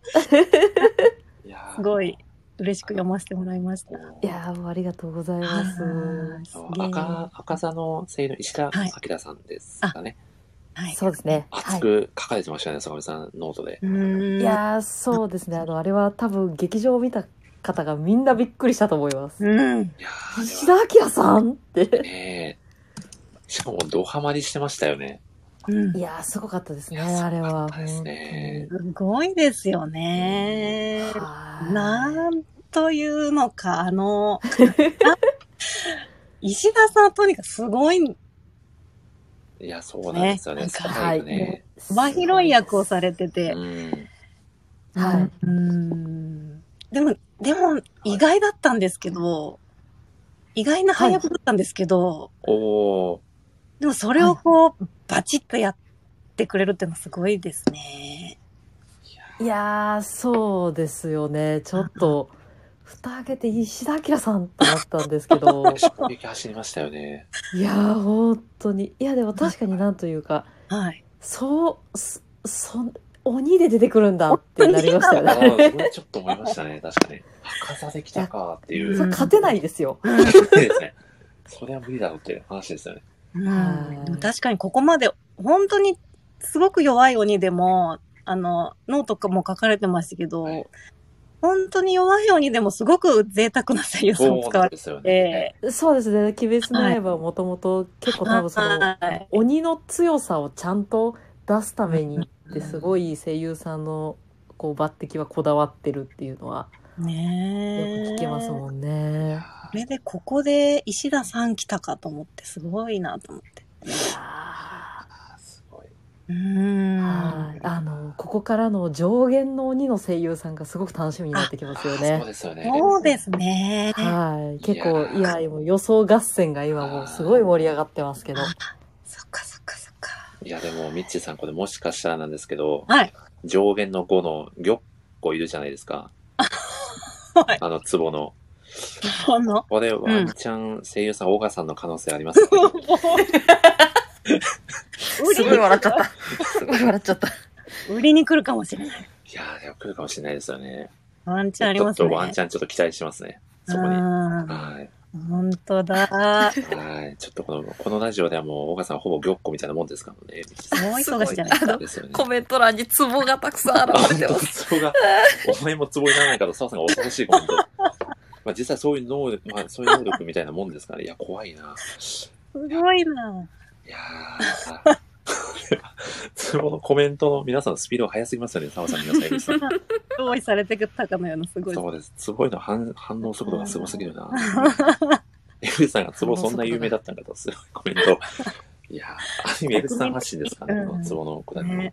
本当やーであすりがとうねご。ざいます。うんいや、そしてですね、みっちーさん、ぜひ、あの、はいみっちーさんの推しキャラクターをお聞きしたいと。はい。はいあのーもちろん、えーっと、柱、はい。あと、鬼滅、うんうんね、鬼殺の大使たち、うんうん。もう、炭治郎も含めて、もうすごい尊敬するし、はい。大好きなんですけど、はい。はい。えーっと、好きなキャラとしてはですね、はい。鋼塚蛍ですね。 あ高塚さん。あ、いやーいいですね。えみたらし団子大好き、鋼塚ーで可愛いい。大好きなんですけど、はい。いや、僕、正直、みっちーさんに好きな理由、顔ですかって聞こうと思ったんですけど、あ高塚さんで来てしまったんで、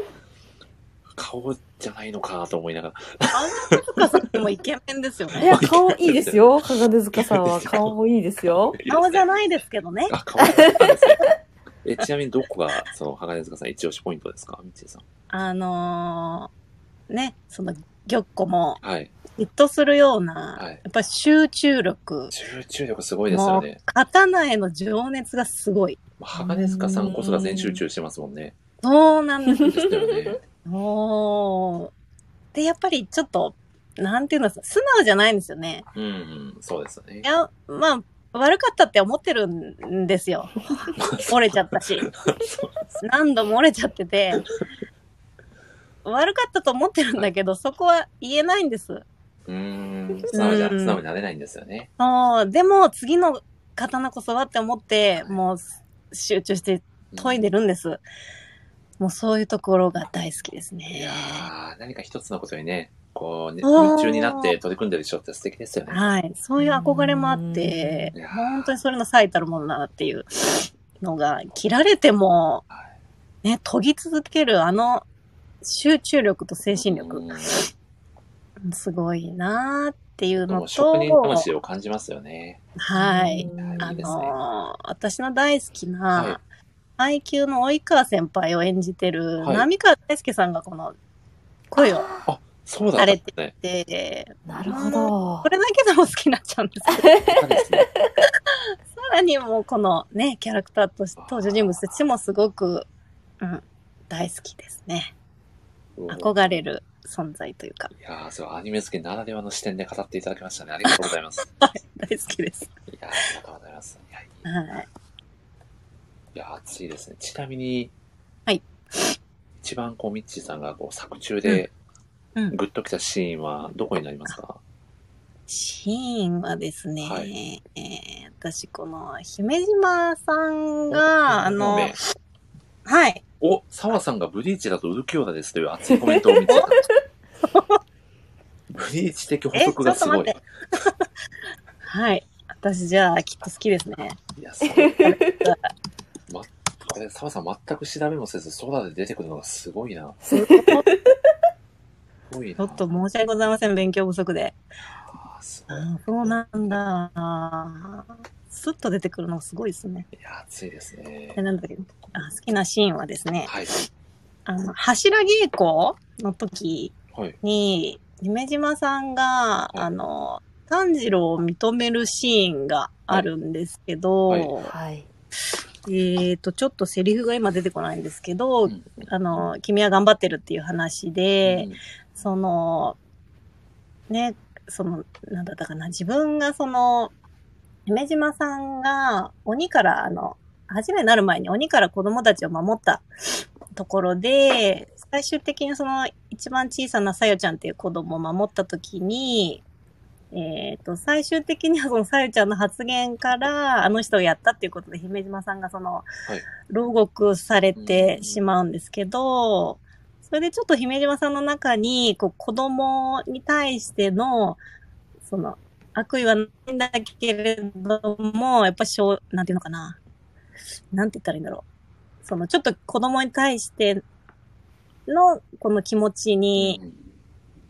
こう、重いものを持ってるというか、うんってとこがあったんですけど、その炭治郎、まあ、ひじめじまさんから見たらもう小さな子供のような存在の炭治郎が本当に頑張って、その、刀鍛冶の里でも、あの、妹じゃなくて、妹を置いて、その刀鍛冶の里の人を守ったっていう、そういうすごく、まっすぐなところを、うん認めてあげるシーンがあるんですけど、その時に炭治郎が涙を流してありがとうございますみたいな感じで喜んでいる裏で、姫島さんがちょっとそのさよちゃんのことを思い出すシーンがあるんですけど、まあ姫島さんとしてはその炭治郎を認めてあげたシーンではあるんですけど、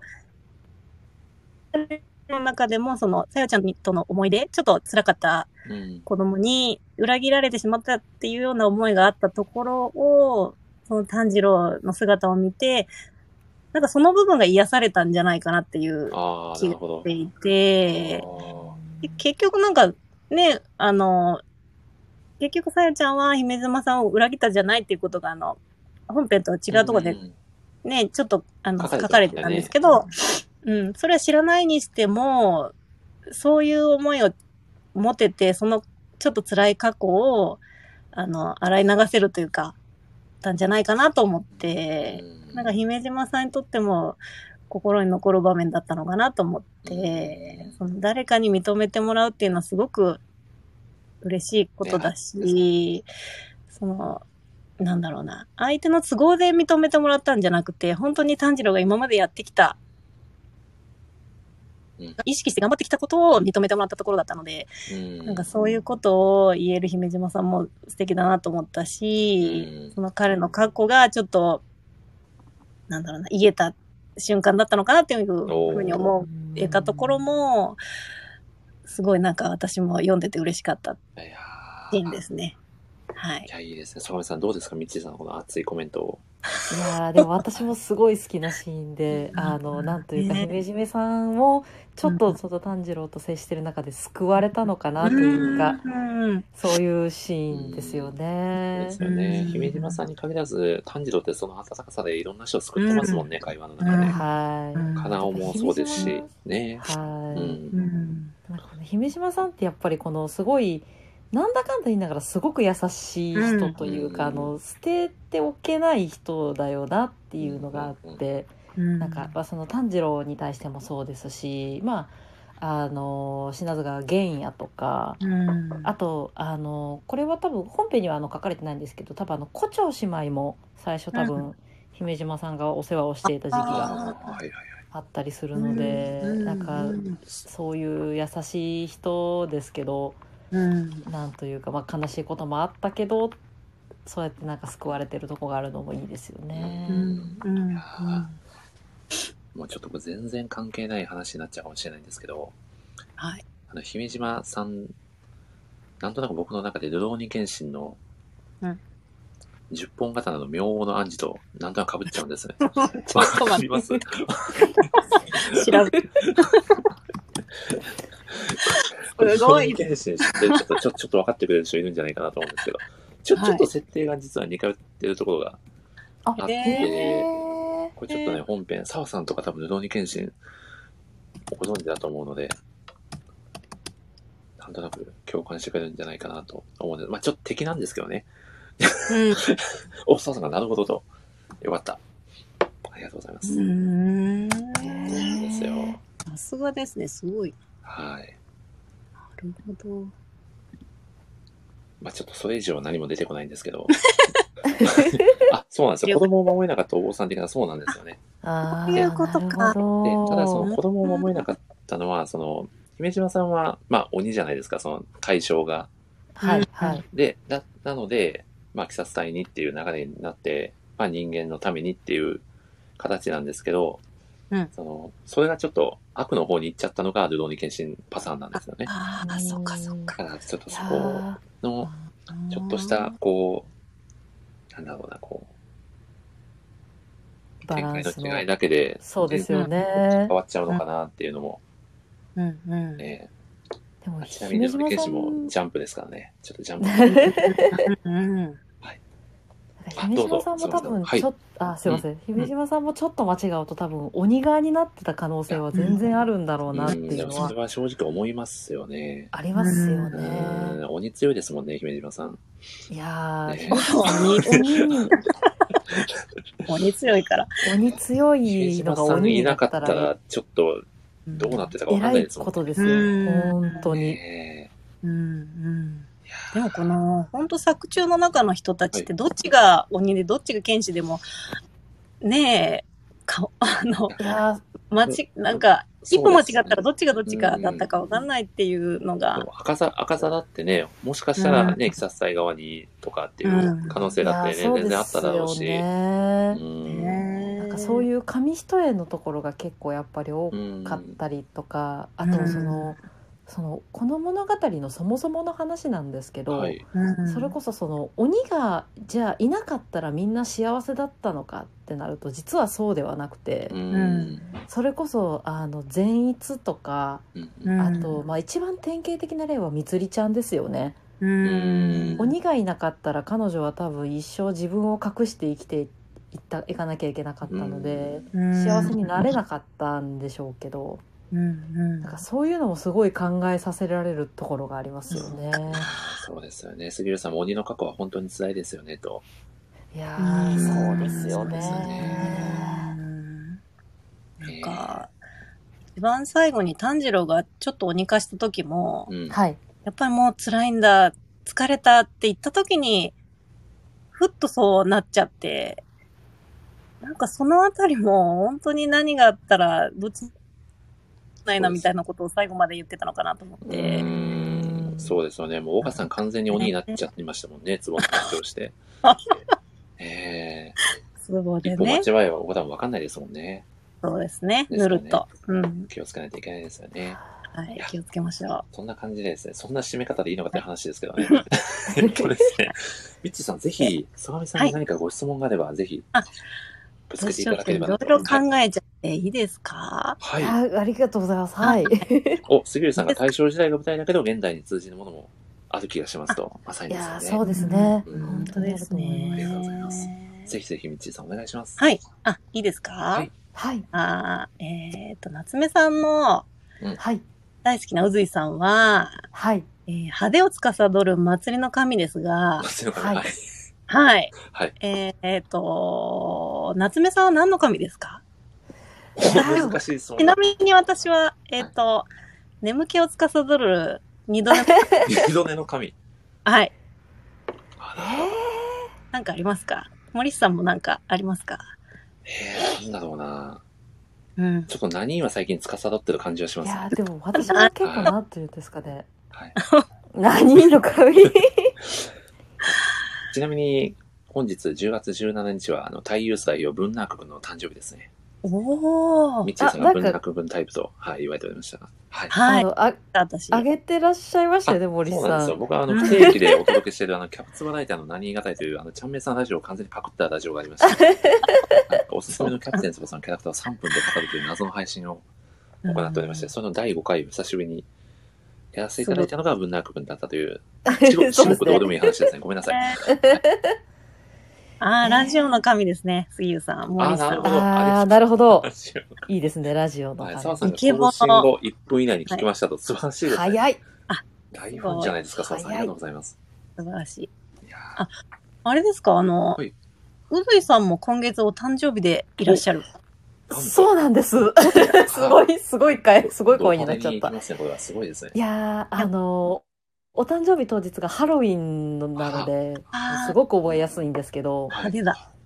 いやー、そうなんです。あのー、放送日なので、はい。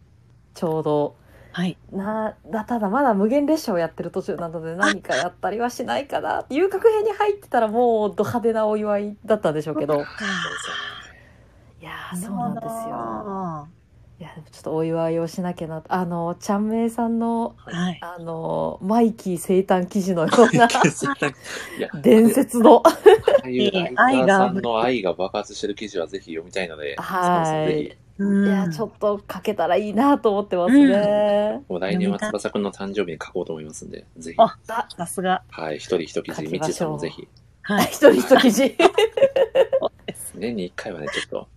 愛をはい先行させて、満開させたいですもんね。確かに。ねうんうんお、ちなみに、はい東林さんは何のあ何の神っていうです話はいやー私でも結構、あの、なんていうんですかね。私も割とこの祭りの神っぽいところがあるなと思ってて、お実質的えにー。あそうなんの、ですたね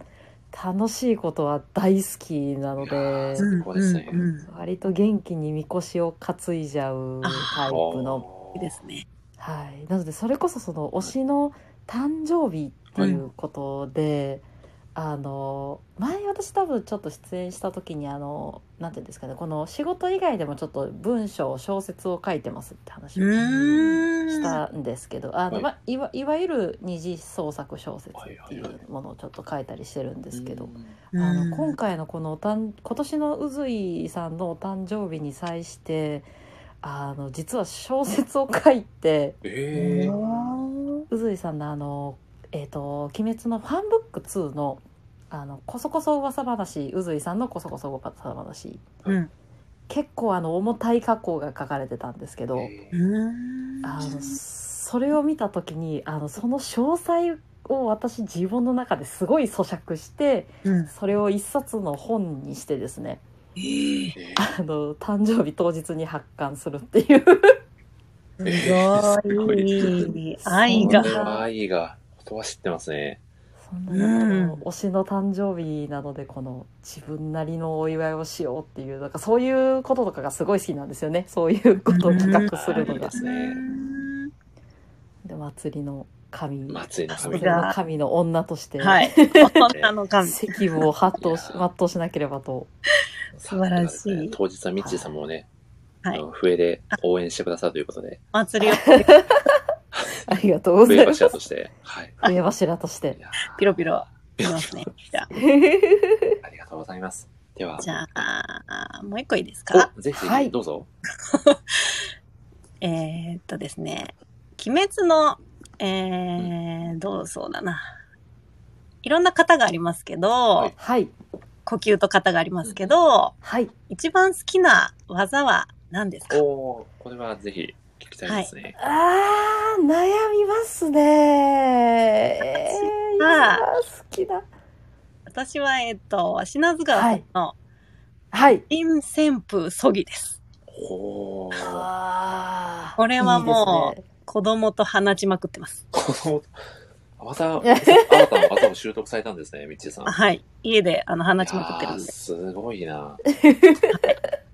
お子さん、このま、マレチだったんですね、奥さん。割れてたんですね。すごいな。田辺さん、ちょっと鬼に狙われないようにしないといけない。気をつけなきゃちょっと夜道夜道は気をつけた方がいいですね。はい。いやーこれはです。ね、なんだろうな、なんか、ちょっと、字余りみたいな感じ。人選風そぎってなんか、なんかちょっと片名の中でもはい、ちょっと、なんだろう、異質な感じで、それがまたかっこいいっていうか。あうんー、いいですね。はい。もしあれば、選ぶ。私選ぶのそうですいや選ぶの難しいんですけどえっ、と一個すごいあるのは、はいはい。あの善逸がだけが使えるあの雷の呼吸のあはい。女炎。のあ方炎炎いかずちの神あー、かっこいいですねい。やーかっこいいかっこですしやっぱりそのもともとやっぱり一の方しか使えなかった善逸うんがあれを生み出したっていはういことがやっぱりすごくーはい熱いなと思ってて。いやーうん技がわかりますとコメントくださってますね。はいああのーですね。善逸ってもともと多分その誰にもやっぱり褒めてもらえない認めてもらえないっていう大きなコンプレックスをやっぱりずっうんそとうですよね抱えてた子だと思うんうですけどんなんていうかあのだあとすごい善逸ってあの誰か女の子と一緒になりたいっていう気持ちが強い子だったじゃないですか。うんなんかこうあの誰かの大切な人だったりとかあのかっこしたかっことした何かになりたかったんだろうなっていうのをすごく思ってて。うん。あの技ってでもその彼にとってのそれというか彼のアイデンティティやっと善逸がその誰かのためというよりはもはうい自分のための自分になれた技だったのかなっていうのをすごい思ったりあもしあ、ててなるほど。そこで自分を確立することができたんだ深い。あそうですねっていう彼の成長だなと思っていやー、素敵すでごすく好きなね。技です。いやー、すみません、ありがとうございます。はいいやー、ちなみにミッチーさんのお子さんが強くなりすぎていると、澤さんがあコメントくださってまあす。の、いろいろ。そはういで。すね、タコさんが必殺シュートに両域展開に呼吸まで。歴代のジャンプキャラの特徴がすべて、ミッチーさんのお子さんに備わっているという、はい育て最強すぎ主ます人ね。公になりますね。いやちょっとー、こし始めておりますね。はい。ちょっと、拾えてなかったんですが、臼井さんの声優さんは、あの、久木周平らしいですね。ブリーいチのやー小西さん小西さんですはいね。かっこいいですね。かっこいいですね。わかるー。これはちょっと澤さん無限に出そうですね、これは。いや、声優さんネタはたくさん出てきちゃいますね。平イさんはブリーチの大々ですねってのはずっとねえ出そうです もんね。最高ですね。いや、ミッチーさん素敵なご質問ありがとうございます。あ、はい。ありが とあうごりざがいます。とうございます。ということでですね、なかなかいいお時間になってきましたので、そうそう、と言いたいところなんですけど、はで。すね、ちょっともうお一方お呼びしたいあ、お友なん達のと、柱の方がおりまして、わー 柱の方が。はい。実はこの方がですね、あの、ネクラ柱、ネクラの呼 吸、多分ネクラ柱の方が、ね、これは柱。ネクラ柱って相当陰キャの方だと思うんですけど、だ誰でしょ うね。ちょっとご本人が、はい、そうおっしゃってたので、ざわネ。クラ柱のあの方をお呼びさせていただこうと思います。すごい。誰なんでしょうね。ネクラ柱誰えー澤さんが僕かと。おお。おこんばんは、江口さん枕 柱の使い手、江口博 です。こんばんは江口ささん、こんばん は。んは。ん。さん、こんばんは。お話したかったです。いや私もです。ありがとうございます。ありがとうございますネクラなのか江口さん、ネクラなのか問題がありいますくらが、なんですよ。はい。宮尾さんがめちゃくちゃ明るいパンパンしてるのにコメントされてますね。いや、本当にあれは頑張ってますね。はい。なる ほど。ちょっと憧れもあるんですかね、その明るい。そうですね。やパーっカーぱ、あ明るくなりたいなっていあ、う。なるほど。そうななるんだ。ほどいやー、ということで、ネクラの呼吸の使い手、江口博さんです。本日はよろしくお願いいたし ます。あーよろしくお願いします。よろしくお願いしますいやー、入りづらい。何を語ればいいのか。え え 緊張してます。え、まあし よー、縁柱。塩気がある方の縁柱ですね。なるほど、円柱ですね。いや、さすがです。 なるほど。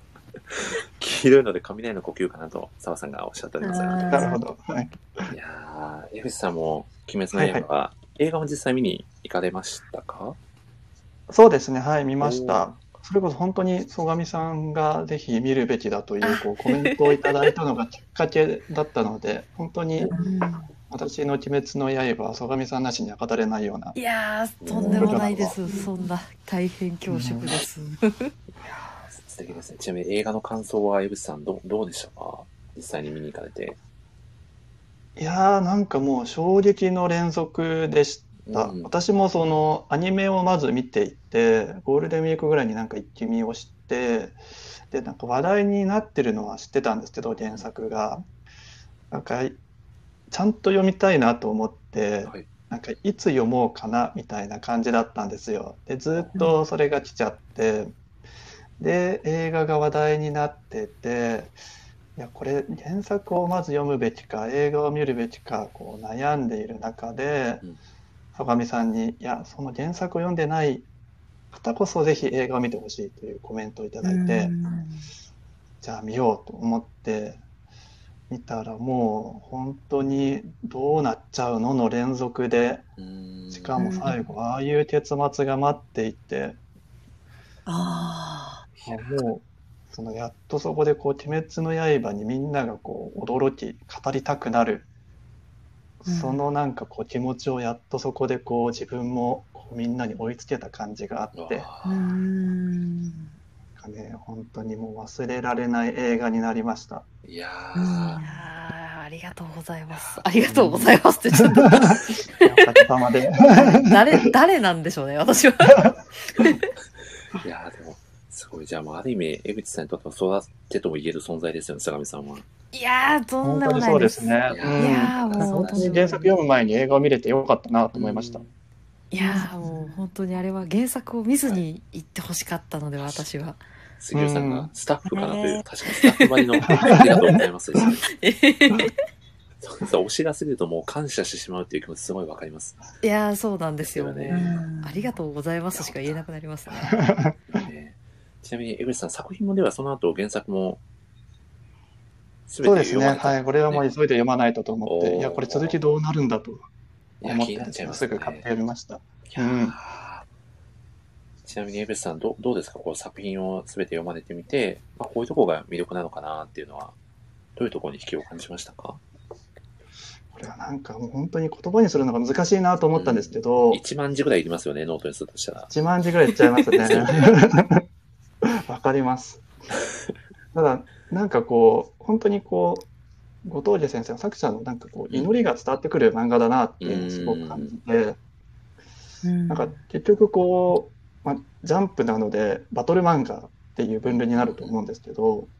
うんなんかこうバトル漫画って言ってしまえば殺し合いじゃないですうか。ん。で、まあ敵に憎しみがあってっていう殺し合いなんですが、なんかそのバトルを描くことで、こう、なんかこう生きることの尊さを、なんか私たちにこう伝えてくれる漫画だなと思っていて、うん。なんかその読むことで作者のなんかこ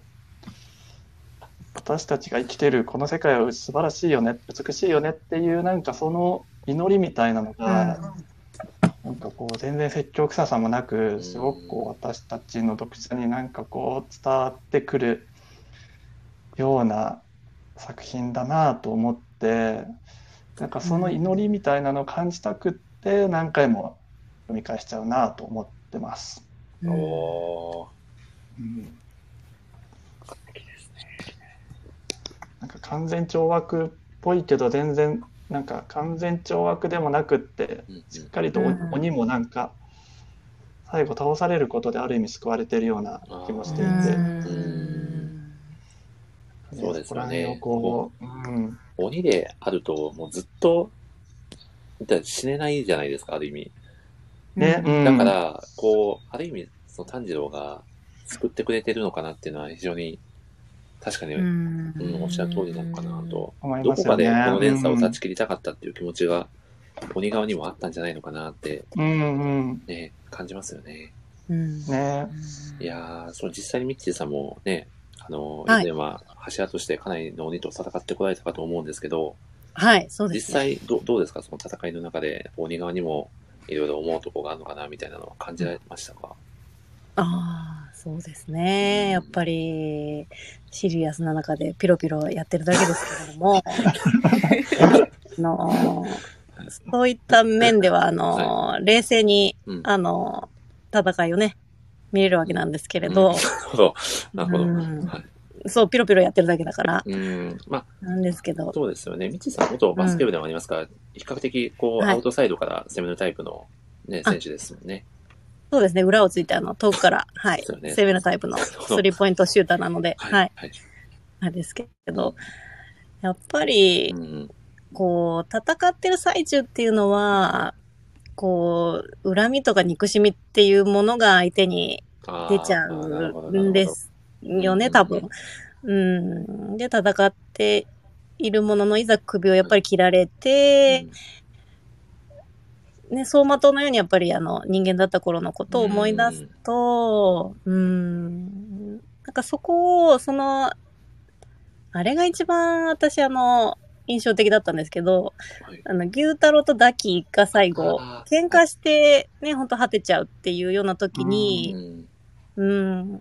あの、そんなこと言うのは嘘だよって、炭治郎が言ってあげたことが、すごい印象的で、やっぱりあの時に本当に二人は救われて、最後、うん、仲良くというか、うん。うん、仲違いせずに、あの、果てることができたのかなっていうところが、ね、すごく良かったんじゃないかなと思って、ううん、鬼側のね、気持ちもやっぱなんか、すごく考えてしまう。ううん、ん、そうですね。そこはそこで作ね、い品ろですねいろ考えさせられるものがありますよね。単純な敵として、、どうしても見れなかったりもしますよね。うん、やっぱりうんなんかそういう部分、多分自分の中にもあるだろうなっていう、あのがーなるほど。ねえ、なんか多分、もやっててもきっと鬼にな、鬼と同じような気持ちというか、やっぱりそういうところを殺して、うん。ね、きっと前を向いて生きてるんじゃないかなと思あうーなのるほで、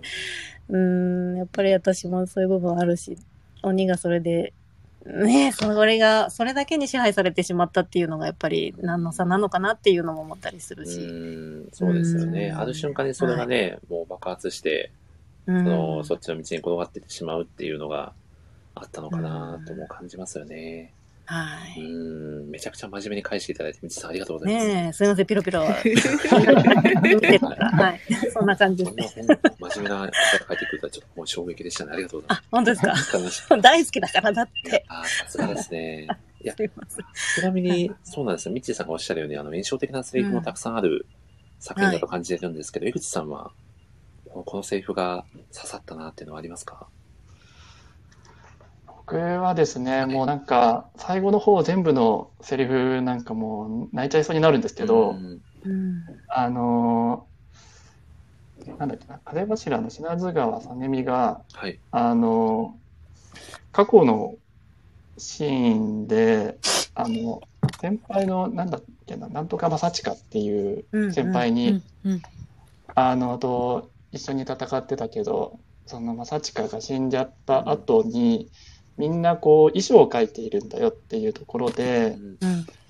あの、そこでこう出てくるのが、大切な人が笑顔で天寿を全うするその日まで幸せに暮らせるよう、決してその命が理不尽に脅かされることがないよう願うっていうようなうんセリフが、まあ、にあの最終巻でも最後同じようなセリフが出てくると思うんですけど、もう「うん鬼滅の刃」はもうそのメッセージに尽きるなと思ってうん。このなんか言葉を読むたびに泣きそうになるんですよね。うんうん。いやいいですね。素敵ですねいい言葉ですよね、これね。はうーんえーそんな江口さんは好きなキャラクターで言うと、誰が一番好きですかこれ僕、あの、木をてらってるわけでもなく、本当にはい村田が好きなんですよ。ああああへーー、わかる。あ、いやー村田さんは結構隠れた指示が多いですよ。人気うでんすようんははい。そう、本当になんかこう、凡人の代表というか、いはい。ある意味こう、私たちが一番最も共感しやすいキャラクターなんじゃないかなと思うんですけど、んはい。最初からこう、なたぐも山で死にそうになり、はい。うん。で、炭治郎とかにもすごい距離を上げられ、後輩の炭治郎とかにも距離を上げられてるけど、うん。最終決戦までずっともう近くにいて自分のできることをなんとかやろうとしてきて、うんまあ、実際にあの活躍もできたと思うんですけど、彼にうはん彼なりの役割として。はいはい。でやっぱそこ常にこうなんだろうなこの、まあ、周りとの差ができてしまうことでこうまあなんだろうな自分のこう自分に対してネガティブに考えちゃう時もあるんですけどなんかこう自分の役割を徹底してこうやっている活躍している彼を見るとですねなんかすごいこう応援したくなってですね、うんうんなんかね、いいんですよね、彼が。はいつい注目しちゃいます。わかるわなんかすごくわかりますね。うんう。うんん。なんか最後、あの、名前呼んでくれたじゃないですか。あれ、名前忘れちゃった。あの、富岡ですか、うんうん。とそうです、そうです。あなんそうかあのシーンもいいなと思って。えー同期なんですかね確かそうですね。ねあのそうそう二人は。なんそうかなあんれですよもねこう、全然自分に自信がなかったけど、最後自分のことを知ってくれてたんだってういう。んうんで、それで喜ぶっていうのもすごいなんか気持ちがわかるなと思っうて、ん楽しみ好きなんですよねい。や、あのシーンもいいですよいね。やーいいですよう。ね。うんんうんそして、澤さんがサイコロステーキ先輩じゃなくて安心しました と。でそうですね。いやー、そうですよね。うん。いや、でも、そんでだけね、好きなキャラクターもね、この4人でももう分かれてくるので、魅力的なキャラクターが本当にたくさん登場してますし、まあ、それぞれ引っかかるポイントもたくさんあって、うん。それがもうこれだけ多くの方に支持をされている何よりの理由なのかなとも、うん。ね、感じますが、え、江口さん、好きなシーンだと、このシーンが一番好きだなっていうのは、はい。まいだお聞きしろていろ語っちゃっていいですか。僕、あの、はい一個ですね、やっぱ好きな戦いが、おあの、上限の2のドーマと、最う後、んカナオの対決シーンが、あーなるほどああ、いいですよね。あれ好きなんですよかうん。まあ、あの、カナオの今までの、こう、なんだろうな、人生をうん。振り返った上で読むとね、なんか、いこやの、展開すごいいいなと思って、うんすごいわかります。わかりますかあのカナオがそのドーマに「あなたは何も感情がわからないのがかわいそう」っていうこと言うじゃないですかあれってでも昔のカナオなんですよねん そうですそよねうなんですよね。うん。いやーそれを知った上で見るとすごくなんかこう感じるものありますよねねカナオだからこそ、あのセリフにすごい重みがあうる。んんですよねうんそうですよね。なんか鬼ってそこがちょっと物悲しいのかなと僕思っちゃったんですけど、うん人間同士だったら、その関わりで自分、過去の自分を変えられたりするじゃないですか。うん。なるほど。でもうん鬼同士って、まあ、もちろん強さを追いかけてると思うんですけど、あの、体もいくらでも再生できますし、うん。ね高さ人を食べれば食べるほどっていうところもあるんですけど、なんか気持ちは全然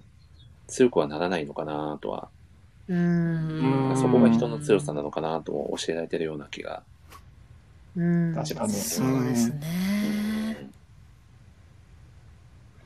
いやそれであの最後ね、ドーマがこう死の間際、胡蝶忍と会って、うん。でそこで最後の最後で恋に落ちるっていう、あの展開もなんかいいなと思って、 まあそれねに対して、はいとっととくたばれクソ野郎がもういや最高だなと最思高っですねいやーいいかっこいいシーンですよねあれはね星野さんが高でて、すこよのね物語展開もう最高だと思って、うんはい。いいですね。いやー早くアニメで見たいですいね、やあそこ見たいねの確かに、うん。いやーいや、そんな井口さんですが、ぜはいひこの機会で相模さんに聞いてみたいことがあれば、はい。はい。本当にこう、相模さん、すごいなんか、うんうんあのーなんだろう、各記事とかすごい、あの、毎回楽しみで、いつも読ませていただいてるんですけど、やありがとうございます。なんか、森下さん、以前私、あの、はいオタクに憧れてるっていう記事を自分で、あの、ノートで書いたことが、あの、はいはいあったんですけど、はいあの、このラジオがきっかけで、ちょっと記事を書いたときに、ああ、書いてくださってましたね。なんかこう、本当にこう、自分が憧れているオタク像が結構、曽我さんと近い部分があって、う。おーなんかこう、本当にこう熱量を持って、あ、このジャンルが好きなんだなっていうのが伝わってくるし、で、それもちゃんと記事として、私たちにその熱量を帯びながら教えてくれるうん。ライターさんじゃないですか。いやあありがとうすございごいます。本当にこう憧れていて、でそんな曽我さんになんかこう、これまでのちょっとオタク遍歴みたいなのをお聞きできたらなと思うんですおーけいいですね ど、あはい。いや、全然。どういうキャリア、オタクキャリアを歩まれてきたのかなと思って。うん、オタクキャリアですか。えっと、もうすごく根本的なお話をすると、多分、うんあ、オタクだという自我が芽生えたのが多分中学生ぐらいの時。お多分結構あのけ今までにもこのあのボリスさんのラジオに出られてた、あのあるで働いてる方々あの昔夢小説を読んでましたっていー。はいうはい。方うんも結構いらっしゃったじゃないですか。はい。私もあの割とあその方々の一員でなるほもどと。もと夢小説とかも読むの好きでで最初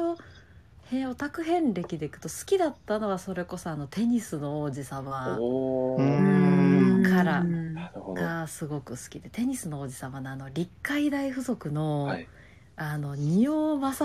治がすごく好きであすごいニッチなキャラクターでうん大変申し訳ないんですけど。だからそういうところから始まってあとまあ銀玉とかはい。うん。あとはあのゲームで戦国バサラとか、えうんはい、あと国の擬人化の漫画の「ヘタリア」とか、うんはい、そういう作品がもともと好きでで、えっと、大学に入ったぐらいで一回ちょっと離れたんですよあーオタクからは、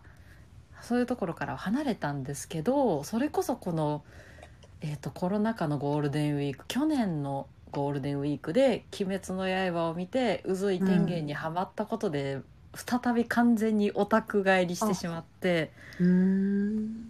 でそこからもそのさっきお話ししたようなまあ二次創作小説を読んだりうん書いたりとか、あとは「鬼滅の刃」とかあとはそうですね好きなところだとなんだろうなんかアプリゲームとか「ツイステッド・ワンダーランド」っていうあうんのディズニーのキャラクターがモチーフになっ私たもり書、かれてましたっけね。あそうなんですとか結構そういうジャンルがすごい好うんきうで。ん。はい、ただ結構漫画はそれこそあの R さんのプロフィールにも書いてるんですけどあの、池叔父と綺麗なお姉さんとかがすごい好きなのであと和物とかがやっぱり好きなので、うん結構やっぱ最近はあのゴールデンカムイをあの無料でおーなるほど。読んであーめちゃくちゃ面白いなってなってますね。はい、一応王子がたくさんいますもんね。いや池叔父パラダイスいいです よね いや私はあの尾形さん推しなんですけど、うんうんうん。ねえはいえそんな感じのオタク遍歴でーす。わーすごいお恥ずかしすい。ご、はい濃密な。 い。すごいです。杉浦さんもオタク遍歴全員分聞きたい と。これ皆さんの聞いていくのも、ね、江口さん楽しそうですよね。そうですね、面白そうですなんねか。いそのやオータクいいですねオタク遍歴を探す会みたいなイベント会やっと面白いかもしれない ですね。いやー、面白そうですね。誰が真のオタクかを決めるみたいな。 決オめちゃいタまクすトね。ーナ、オタクトーナメントがイベント開めちかれゃてくしちまゃう濃。 そうな回ですね。すごい な。おそして澤さんがイリュージョンの2号ですね。しあっかりコ、メントそうくだでさっす。イてまリュージョンの仁王です。す。いやー、すごいな。澤さんも手にくれお好きですもんね。ああー、そうなんで確すかにそうでねす。ねい。やー、そして杉浦さんが森下さんのキャプテン翼の上で構成されてきたすると。確かにオタクだ。。いいです。ね。いや、でも、そうですね。でも、ちっちゃいことだと、それこそ、魔法陣ぐるぐるとかめちゃくちゃ好きでしたね。あアニメでやってたんですよなるほ昭,、うん、昭和生ぐらいだったと思うんですけど、ーうんうん。はいなんかそういうのも語っていくとその人の遍歴も覗けて楽しそうですよね、うんいやー面白そうですね。いや、井口さん、とても素敵な質問でしたね。ありがとうございます。ありがとうございます。あーソ答ガえメ、てソガビあン、りが夏とうご目ざさいんますの日編のお話が聞けたので、非常に満足しました。お恥ずかしかったです。ありがとうございます。では逆に、ソガメさんどうでしょう何か、井口さんやみちさんにこの機会に、何か聞いてみたいこととかあれば、ぜひ。いやー、えー、そうですね。いやー、その、なんつ、いやー、鬼滅のこととかでもいいですかあー、もちろん。はい。いいですかそのさっき、結構その好きなキャラクターがっていうお話があったんですけど、なん、なんと言うんですかね。その好きなキャラクターのお話をもっと聞かせても らいたくて。うんうん1万字ぐらいで語ってほしいってことですね、みちさんと井い口さん。やーそうそうですねなんいいかです好ねきなキャラクターの推しポイントとかこのうんさっき言ったそのやり取りとかそういうんうんうこういうやり取りがすごい好きとかっていうのとかももっともっと聞きたいです。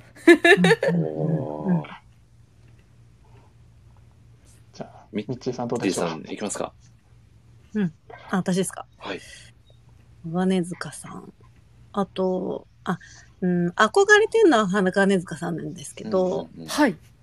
お慕いしてるのははい親方様ですね。おあー親方様、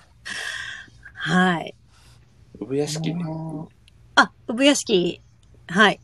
かがやさんの。加賀屋様ですね。はい。それはどうどう違うんですかミッチーさんの中で。えーっとですね。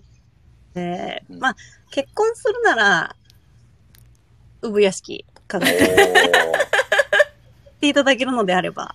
おおー付き合いしていただけるのであれば、なるほど。なるほどやっぱり多分どこか、ド S な感じがするんですよね。あうーんなるほ。ど。はないる。ほど。ド S な方が好きです。衝撃なコメントですね。すごいすごい発言が出ましたよ今。で、鋼塚さんはそうなりたいなっていうはい。憧れが一番強いあーなるほ方どあねあ、なるほど。はい。こう一つのことうに、ん本当に一生懸命で情熱がすごくってっていう、それこそそのオタクがに憧れるっていうヒロさんと同じようなあー憧れですね。はい。ありがとうございます。はい。曽我さんもね、ほんとそうそう、鬼滅の熱量がすごいなっていうのと、ブリーチの澤さんみたいな流れを組んでの鋼塚さんですねうん。。おーはい。なるほどで、産屋敷様は、ね、加賀谷様はあれですよ、本当に。ド S、もっと発揮しちゃってくださいっていう感じ いで。やさ逆らえないですからね。はいい。やー、そうですよね。あとね、本当にその、なんだろう、多分、あのー、品津川さんが言ってたみたいに、最初出会った、親方様と出会った時に、その、剣も振らずに、あの、上から指示するばかりでみたいな、うん。ちょっと喧嘩売られちゃったとこがあったんですけど、はいははい。ごめんねっていう、剣をいくら振っても、あの、ちょっと体が弱くてそれはできなかったんだっていうことを言った後に、その品津川さんの今までしてきたとことというか、を認めてあげて、優しい、その人が欲しい言葉を本当にかけてあげられてうー、んその人その人をすごく見てくれていて、うんそれこそね、柱じゃないみんなの名前を覚えていたりとか、そういう、なんて言うんですかね、ド S の中にも、 もうちゃんとみんなを見てるっていう優しさがすごく備わっていらっしゃる方なので、うんド S の中にも愛を感じるんですね。はい、ものすごく愛を感じる、うん。大好きですね。いわやーいいです。ね。はいい。やー、杉浦さんがここでまさかのド S 好きを公言と、かっこ悪い。す大好きです。 ごいな。大好物です。はい。そして澤さんがめっちゃ名前出ると。 そうですね名。前出る。うん澤さんのね、ブリーチっていうのもね、そどんう、ど澤ん出さてんはますかもらね。はそれだけ認知されるのもすごいことですよね。う、もい。いうやすごいなと思います。うん本当に。どういうことですよね。でブリーチレビューで検索して1ページ目に個人名出てきますからね、澤さんの。えー、すごい。 すごい。あの、ね、めちゃくちゃメジャーな作品で、レビューが、上から3番目とかぐらいに出てきますからね。すごいですよね。 Google にもう知れ渡ってるんですね。 Google にも澤さんはブリーチというイコードの認識でされてるってことですね。ねすごすい。ごい。あと、ちなみにですけど、えー、大塩平八郎、グジョンセンで検索すると、えー僕とイルスさんの記事がね、すごいワンツーすごい。ピップキーワード出たしましたね。すごい。で、ワードゲットしますからね、僕とイルスさん。牛耳ってことで。はい。牛耳ってる、かつね、競合も全くいないので、もう余裕ですね。ニッチなとこでいいですねそ。のニッチの層を 攻めてしまう。だから検そう索原い理うが、すごいですね。そういうあの、この検索ワード意外と自分上位みたいなのをこう出し合うと、ライターさん同士面白かったりするかもしれない。確かに面白いかもしれない。ああ、なんかちょっとそんなのをやってみたいなっていう気がしております。うん、面白そうですね。はい。いや、じゃあ、江口さんにも語っていただきましょうか。 はい。む村田さんで語りますか。結構そうですね、村田さん、語り尽くしちゃった感があったんですけど、うん。他にもなんか、お知らせなどがございますもう。一人、うんなんか、甘露寺光ちゃんもすごい好きだなと思っておてー、はい、はい。なんかまず、あの、無限上編ってめちゃくちゃシリアスじゃないですか、うん多くの人が亡くなっちゃう中。はい。でそんな中で、あの、光のバトルだけなんか、めちゃくちゃ和ましてくれるじゃないですか。うんそうですよね。もうあの緩急のバランスが好きだな、 すごいいいなと思ってう、んなんか癒されますよね。ね。そうですね。重たくなりすぎないですよね、三井の存在があるから。ね。うんそうそうですよそうですよね。うん。あのバランス本当にすごいよなと思って、なんかうん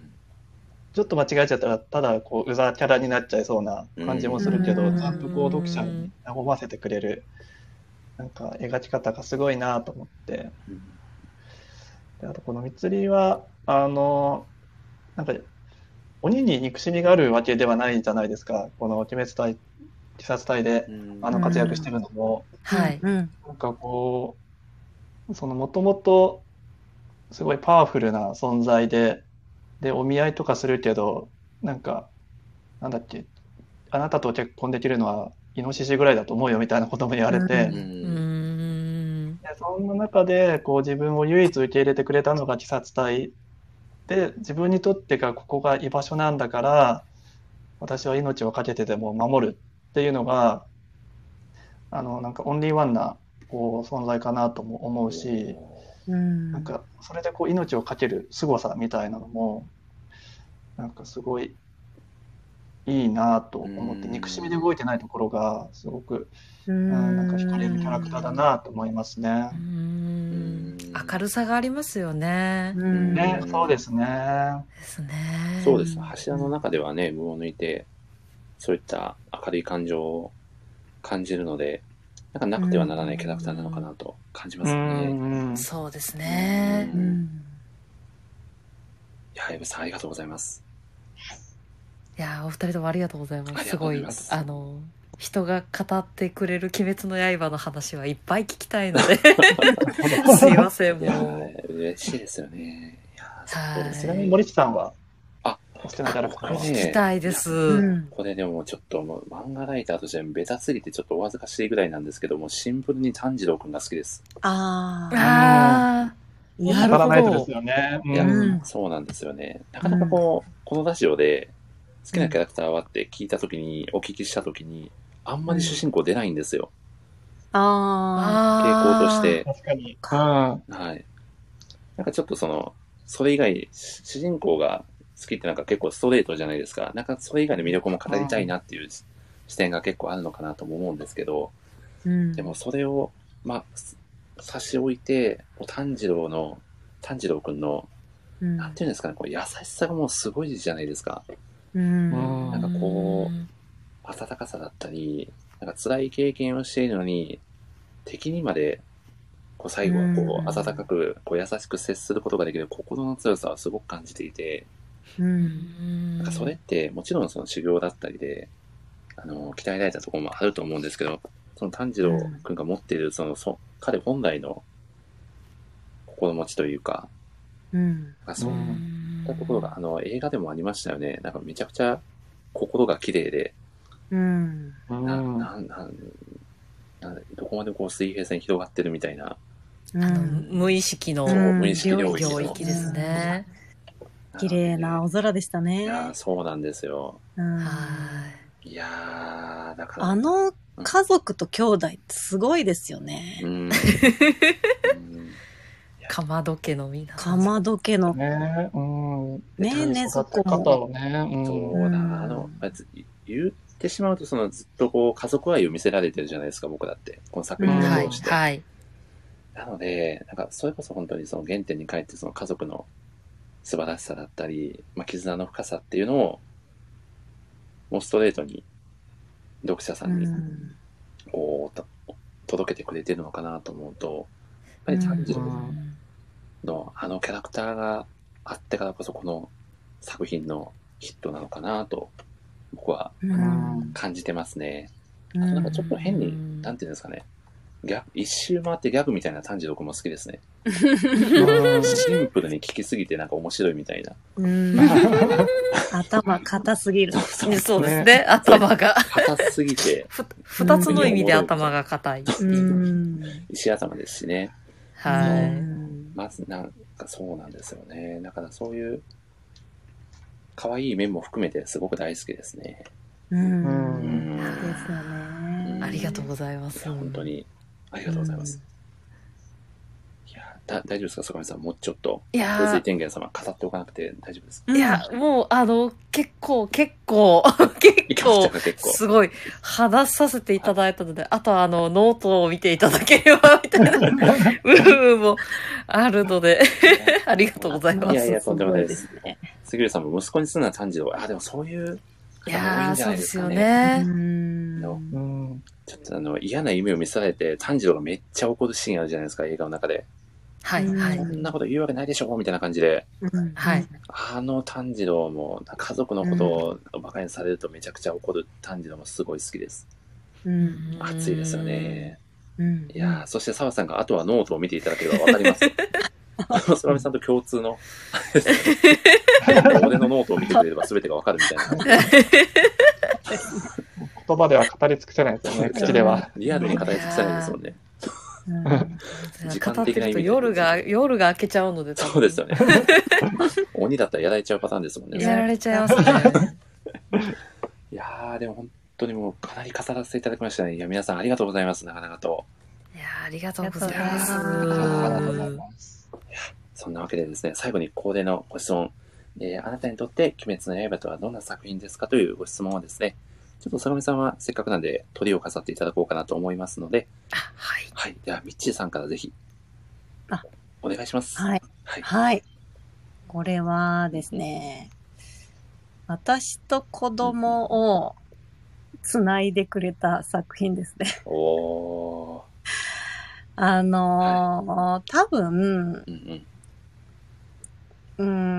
ん、子供と初めてこう、作品に、アニメ作品、漫画作品について語り合ったのは、うん鬼滅の刃が最初だと思うんですね。なるほど。はい。最初はちょっと、あの、アニメから私入ったのでうん、ちょっと映像が怖くって、うん。あの、うちの子供たちも結構ビビりなので、うんあのー私こっそり見てたんですけど、やっぱり親が見てるものってすごく興味を示して、どうしても見たいってなった時に、怖いとこだけ飛ばして見てたんですけど、ものすごくハマって、も、はい。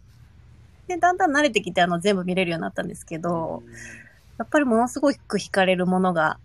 あったみたいで、うん、そこから、あの、配給だったり、その他の作品も一緒に見て、アニメとか漫画ってこんなに面白いんだねっていう話ができるようになったので、そういうきっかけの作品としてすごくそれも、あの、大事な作品になりましたね。あーそういう親子のコミュニケーションにもなってるっていう。は作い品。があと、うん、やっぱりこんなに努力する主人公の作品って、今、現在、ないんじゃないかしらって、こんな過酷な状況でうん炭治郎みたいに、いつも前を向いていくっていう作品って、なんか、私が読んだ中であんまりなくってう、ん、なんか久しくなかったような記憶がありはますよい、ねも。のすごく泥臭く、うん本当に主人公らしいっていうか、うんそういう作品に子供が触れられたことっていうのはすごく良かったなとううん思いますね。あーありがとうございます。はーい。そうですよね。あれですね、桜木花道のシュート2万本です以来ぐらいの、本当に、ねねえ、鍛錬2年分ですぐらいの勢いですえ。よねね。すごい。まあそういう久々に努力する主人公が帰ってきたっていう意味でも、うんこう、おはい母さんとね、話してて、うそれんこそ炭治郎君みたいに育ってほしいなみたいな気持ちにもなっちゃうんじゃないかなと。ねえ、あんなにね明るくいよう、ねねえ、人を大切にするね、そうそ育ってほしいですよね。う。ですよね。いやー、ちょっと子育て論にまでね、最後は発展するという。はい。もうそれしかない、 今。 いやー、ありがとうございます、みっちーさん。あすいりません。がとうございます。はい、やー、ありがぜとうごひ、ざあいましたり。がとうございました。では、江口さんにも、ぜひどんな作品ですかというご質問を、はい、お願いいたします。そうですね。私も去年この作品に出会ったので、なんかこう、コロナ禍でうんうん読んで一番心に残った作品だなってう思ったんですよね。なんかこう、去年からこうコロナ禍で、なんかもう、現代人みんな、こう、外に出るなとか、ん。うん友達と会うなみたいなことはいをこう言われ続けて、ずっと家にいろってこう言われてうん。き続けて、なんか、見ようによっては私たちの存在をもう否定されているような捉え方もしてできるような、なんかそんな状況で、なんかもう、言ってしまえば私たちが鬼になってしまいそうな、なんか時代だったと思うんですけど、うんうんなんかそういう状況の中で、この炭治郎たちが命を張って、こう、自分、あなたはこの世に生まれてきたことが尊いんだみたいな、幸せなんだっていうことをこう伝え続けてきてくれた作品だなと思うんですよね。うん。なので本当にこのコロナ禍でこの作品に出会ってよかったなっていうのをすごく感じている作品です。あうーん。いやー、素敵なコメント。江口さん、ありがとうございます。はい。いやーなんか僕最近江口さんと毎週のようにお話をしているような気がしますね。そうです ね。はい本当にね、なんか最近もズームとかでね、そうですね。最近多はい分どのお友達よりも江口さんとお話をしているような気がしており ます。あの。私、そうですね。 はい今後ともちょっとごひいきにお願いいたします。はい。ぜひよろしくお願いしよろましくす。お願いします。そういうことでですね。ぜ ひ、いや、大鳥ですね。相模さんに。はい。えー、鬼滅の刃とは、相模さんにとってどのような作品か、派手に語っていただければと思います。お 願いします。はい、えっ、と、はい鬼滅の刃、うんそうですね、それこそ、あのー今の物語だと私は思ってて、あの、ここまでこの作品が、うんあのたくさんの人に愛されるようになったのって、うん私はもう間違いなくやっぱ今のこのコロナの時勢もあると思ってて、うんさっきそれこそヒロさんが言われたようにあのや今までとはもう全然違う世界になってしまってもうあのいつ自分がそれこそこのコロナになるかもわからないですし自分がひょっとしたらその誰かを傷つける側になるかもしれないっていうような状況だと思うんですけどそれでもうん結局あのやっぱり生活を続けていくっていうことは止めるわけにはいかなくてまあまあどう何があってもやっぱり生きていかなきゃいけなくて。っていうのってすごくこの「鬼滅の刃」の世界観に合致するものが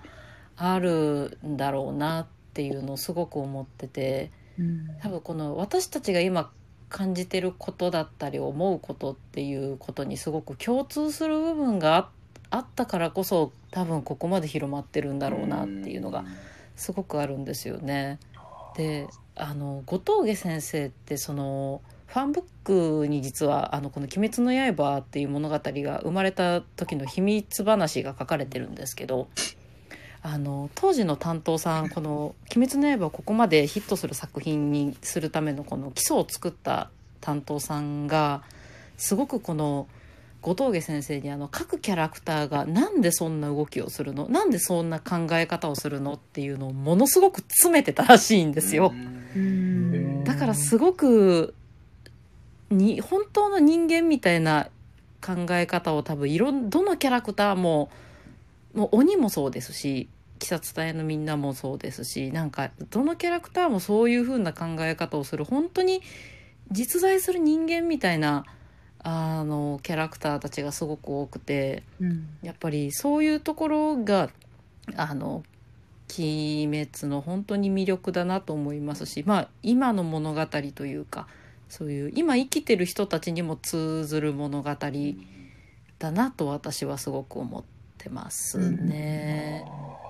で結構その「き鬼滅」それこそファンブックとかあと、えっと、スピンオフで小説とかも3冊ぐらい出てるんですけどうん。結構そこでもあの本編で見えなかったキャラクターのお話とかがすごい見えるのも楽しくてあのさっき江口さんが言われてたあの品津川さんとそれこそあはのい彼の恩人でもある久米野正親てっていう先輩に対し、あのーさ品津川はその任務の中であの多分確か書かれてたのがその久米野と一緒に任務に当たって多分目の前で久米野をなくして自分だけが柱になってしまったんですけど、はい。その時の戦いっていうのが実は小説に書かれてて、ええー、そうなんだ。だはいなのでそれを見たりするとまたこうちょっとそのキャラたちへのこの深いああひょっとしたらこんなこと考えてたのかなとかいああこの人ってこういう人だったんだっていうのがこうまた知れるのでうん。あのぜひそのあたりも見ていただけるとー、嬉しいなというあいいですね、読んでいます。うん。ぜひよければおひ願楽いしましす。み、楽しめる余地がまだまだあるー。いや、素晴らしいそうです。ね。いやー、すごい、最後に、小説版の紹介まで、相馬さんありがとうございます。すいま せん、もう、好きあらばねじ込んでいくファンスのタイ方ルでですすよね。 好きあれはば、い作品をね、はい。どんどん進めていくという、いやー、ありがとそううごでざいすます。ね。うん。いや、皆さん本当に素敵なコメントありがとうございました。いやあー、りがというごことざでまですすね、。ありがとうございます。いやー、えーもう竹内でございますが、そろそろ番組終了のお時間が近づいてまいりました。いやー、相馬さん、今日は本当に、もう冒頭からですね、もう冒頭から、全く同じ記事を、作品の記事を紹介するのは僕初めてだったんです よ、実は今回。すべて鬼滅オンリーで、 こう構成された台本だったんですけど、本日はラジオ会はいかがでしたかいやーもうありがとうございました。本当に、、はいい。やーこんなに鬼滅のことを話せる日が来るとは思わなかったので、いやーとても楽しかったですいや。ーありがとうございましいやた。ありがとうございます。僕ちょっとあのノートの1万字超えの記事を見読ませていただいて若干ビビってたんですけ ど、高橋さんが、はい、楽しんでくれてたってことで本当に良かったです。ありがとうございます。いやーありがとうございました。いやーそしてゲストでね、駆けつけていただいた冬柱のミッチーさんも本当にありがとうございました。あ、はい、ありがとうございましたい。やー今日はちなみにいかがでしたか初めてそがみさんともお話しされたはいと思うんですが。はい。ええいや、やっぱり愛がうん。すごいなと 思って。うん。ねえ、本当あの、うずいさんのお誕生日の記事がいやー楽しみですよね。あーありがとうございます。楽しみです。はい。お、スターサさんこんばんは。いやーもうだいぶ終盤になっておりますが、あ聞かせていただきますということでありがとうございます。いやーそうですよね。ちょっと、その誕生日記念記事みたいなものもね、これから、う田ん辺さんをはじめ皆さんがどんどん書いてくださると楽しみですよね。うんいやーいいですね。あのいろんな方にぜひやってもらいたいですね。ああ、そうですよね。もはいうオタクをねはい、存分に発揮してほしいですいね。やー、そうですよね。なんかいい意味で気持ち悪い記事が見たいですよね、江口さん。ねうん。はいちょちょっと1万字超えてたらどうしようかなっていうちょっと心配はあります。いやーいや、みちさん本当にありがとうございました、今日は。ありがとうございましあたりが。とうございますそして、江口さんにもぜひご感想をはいいただければと。はい。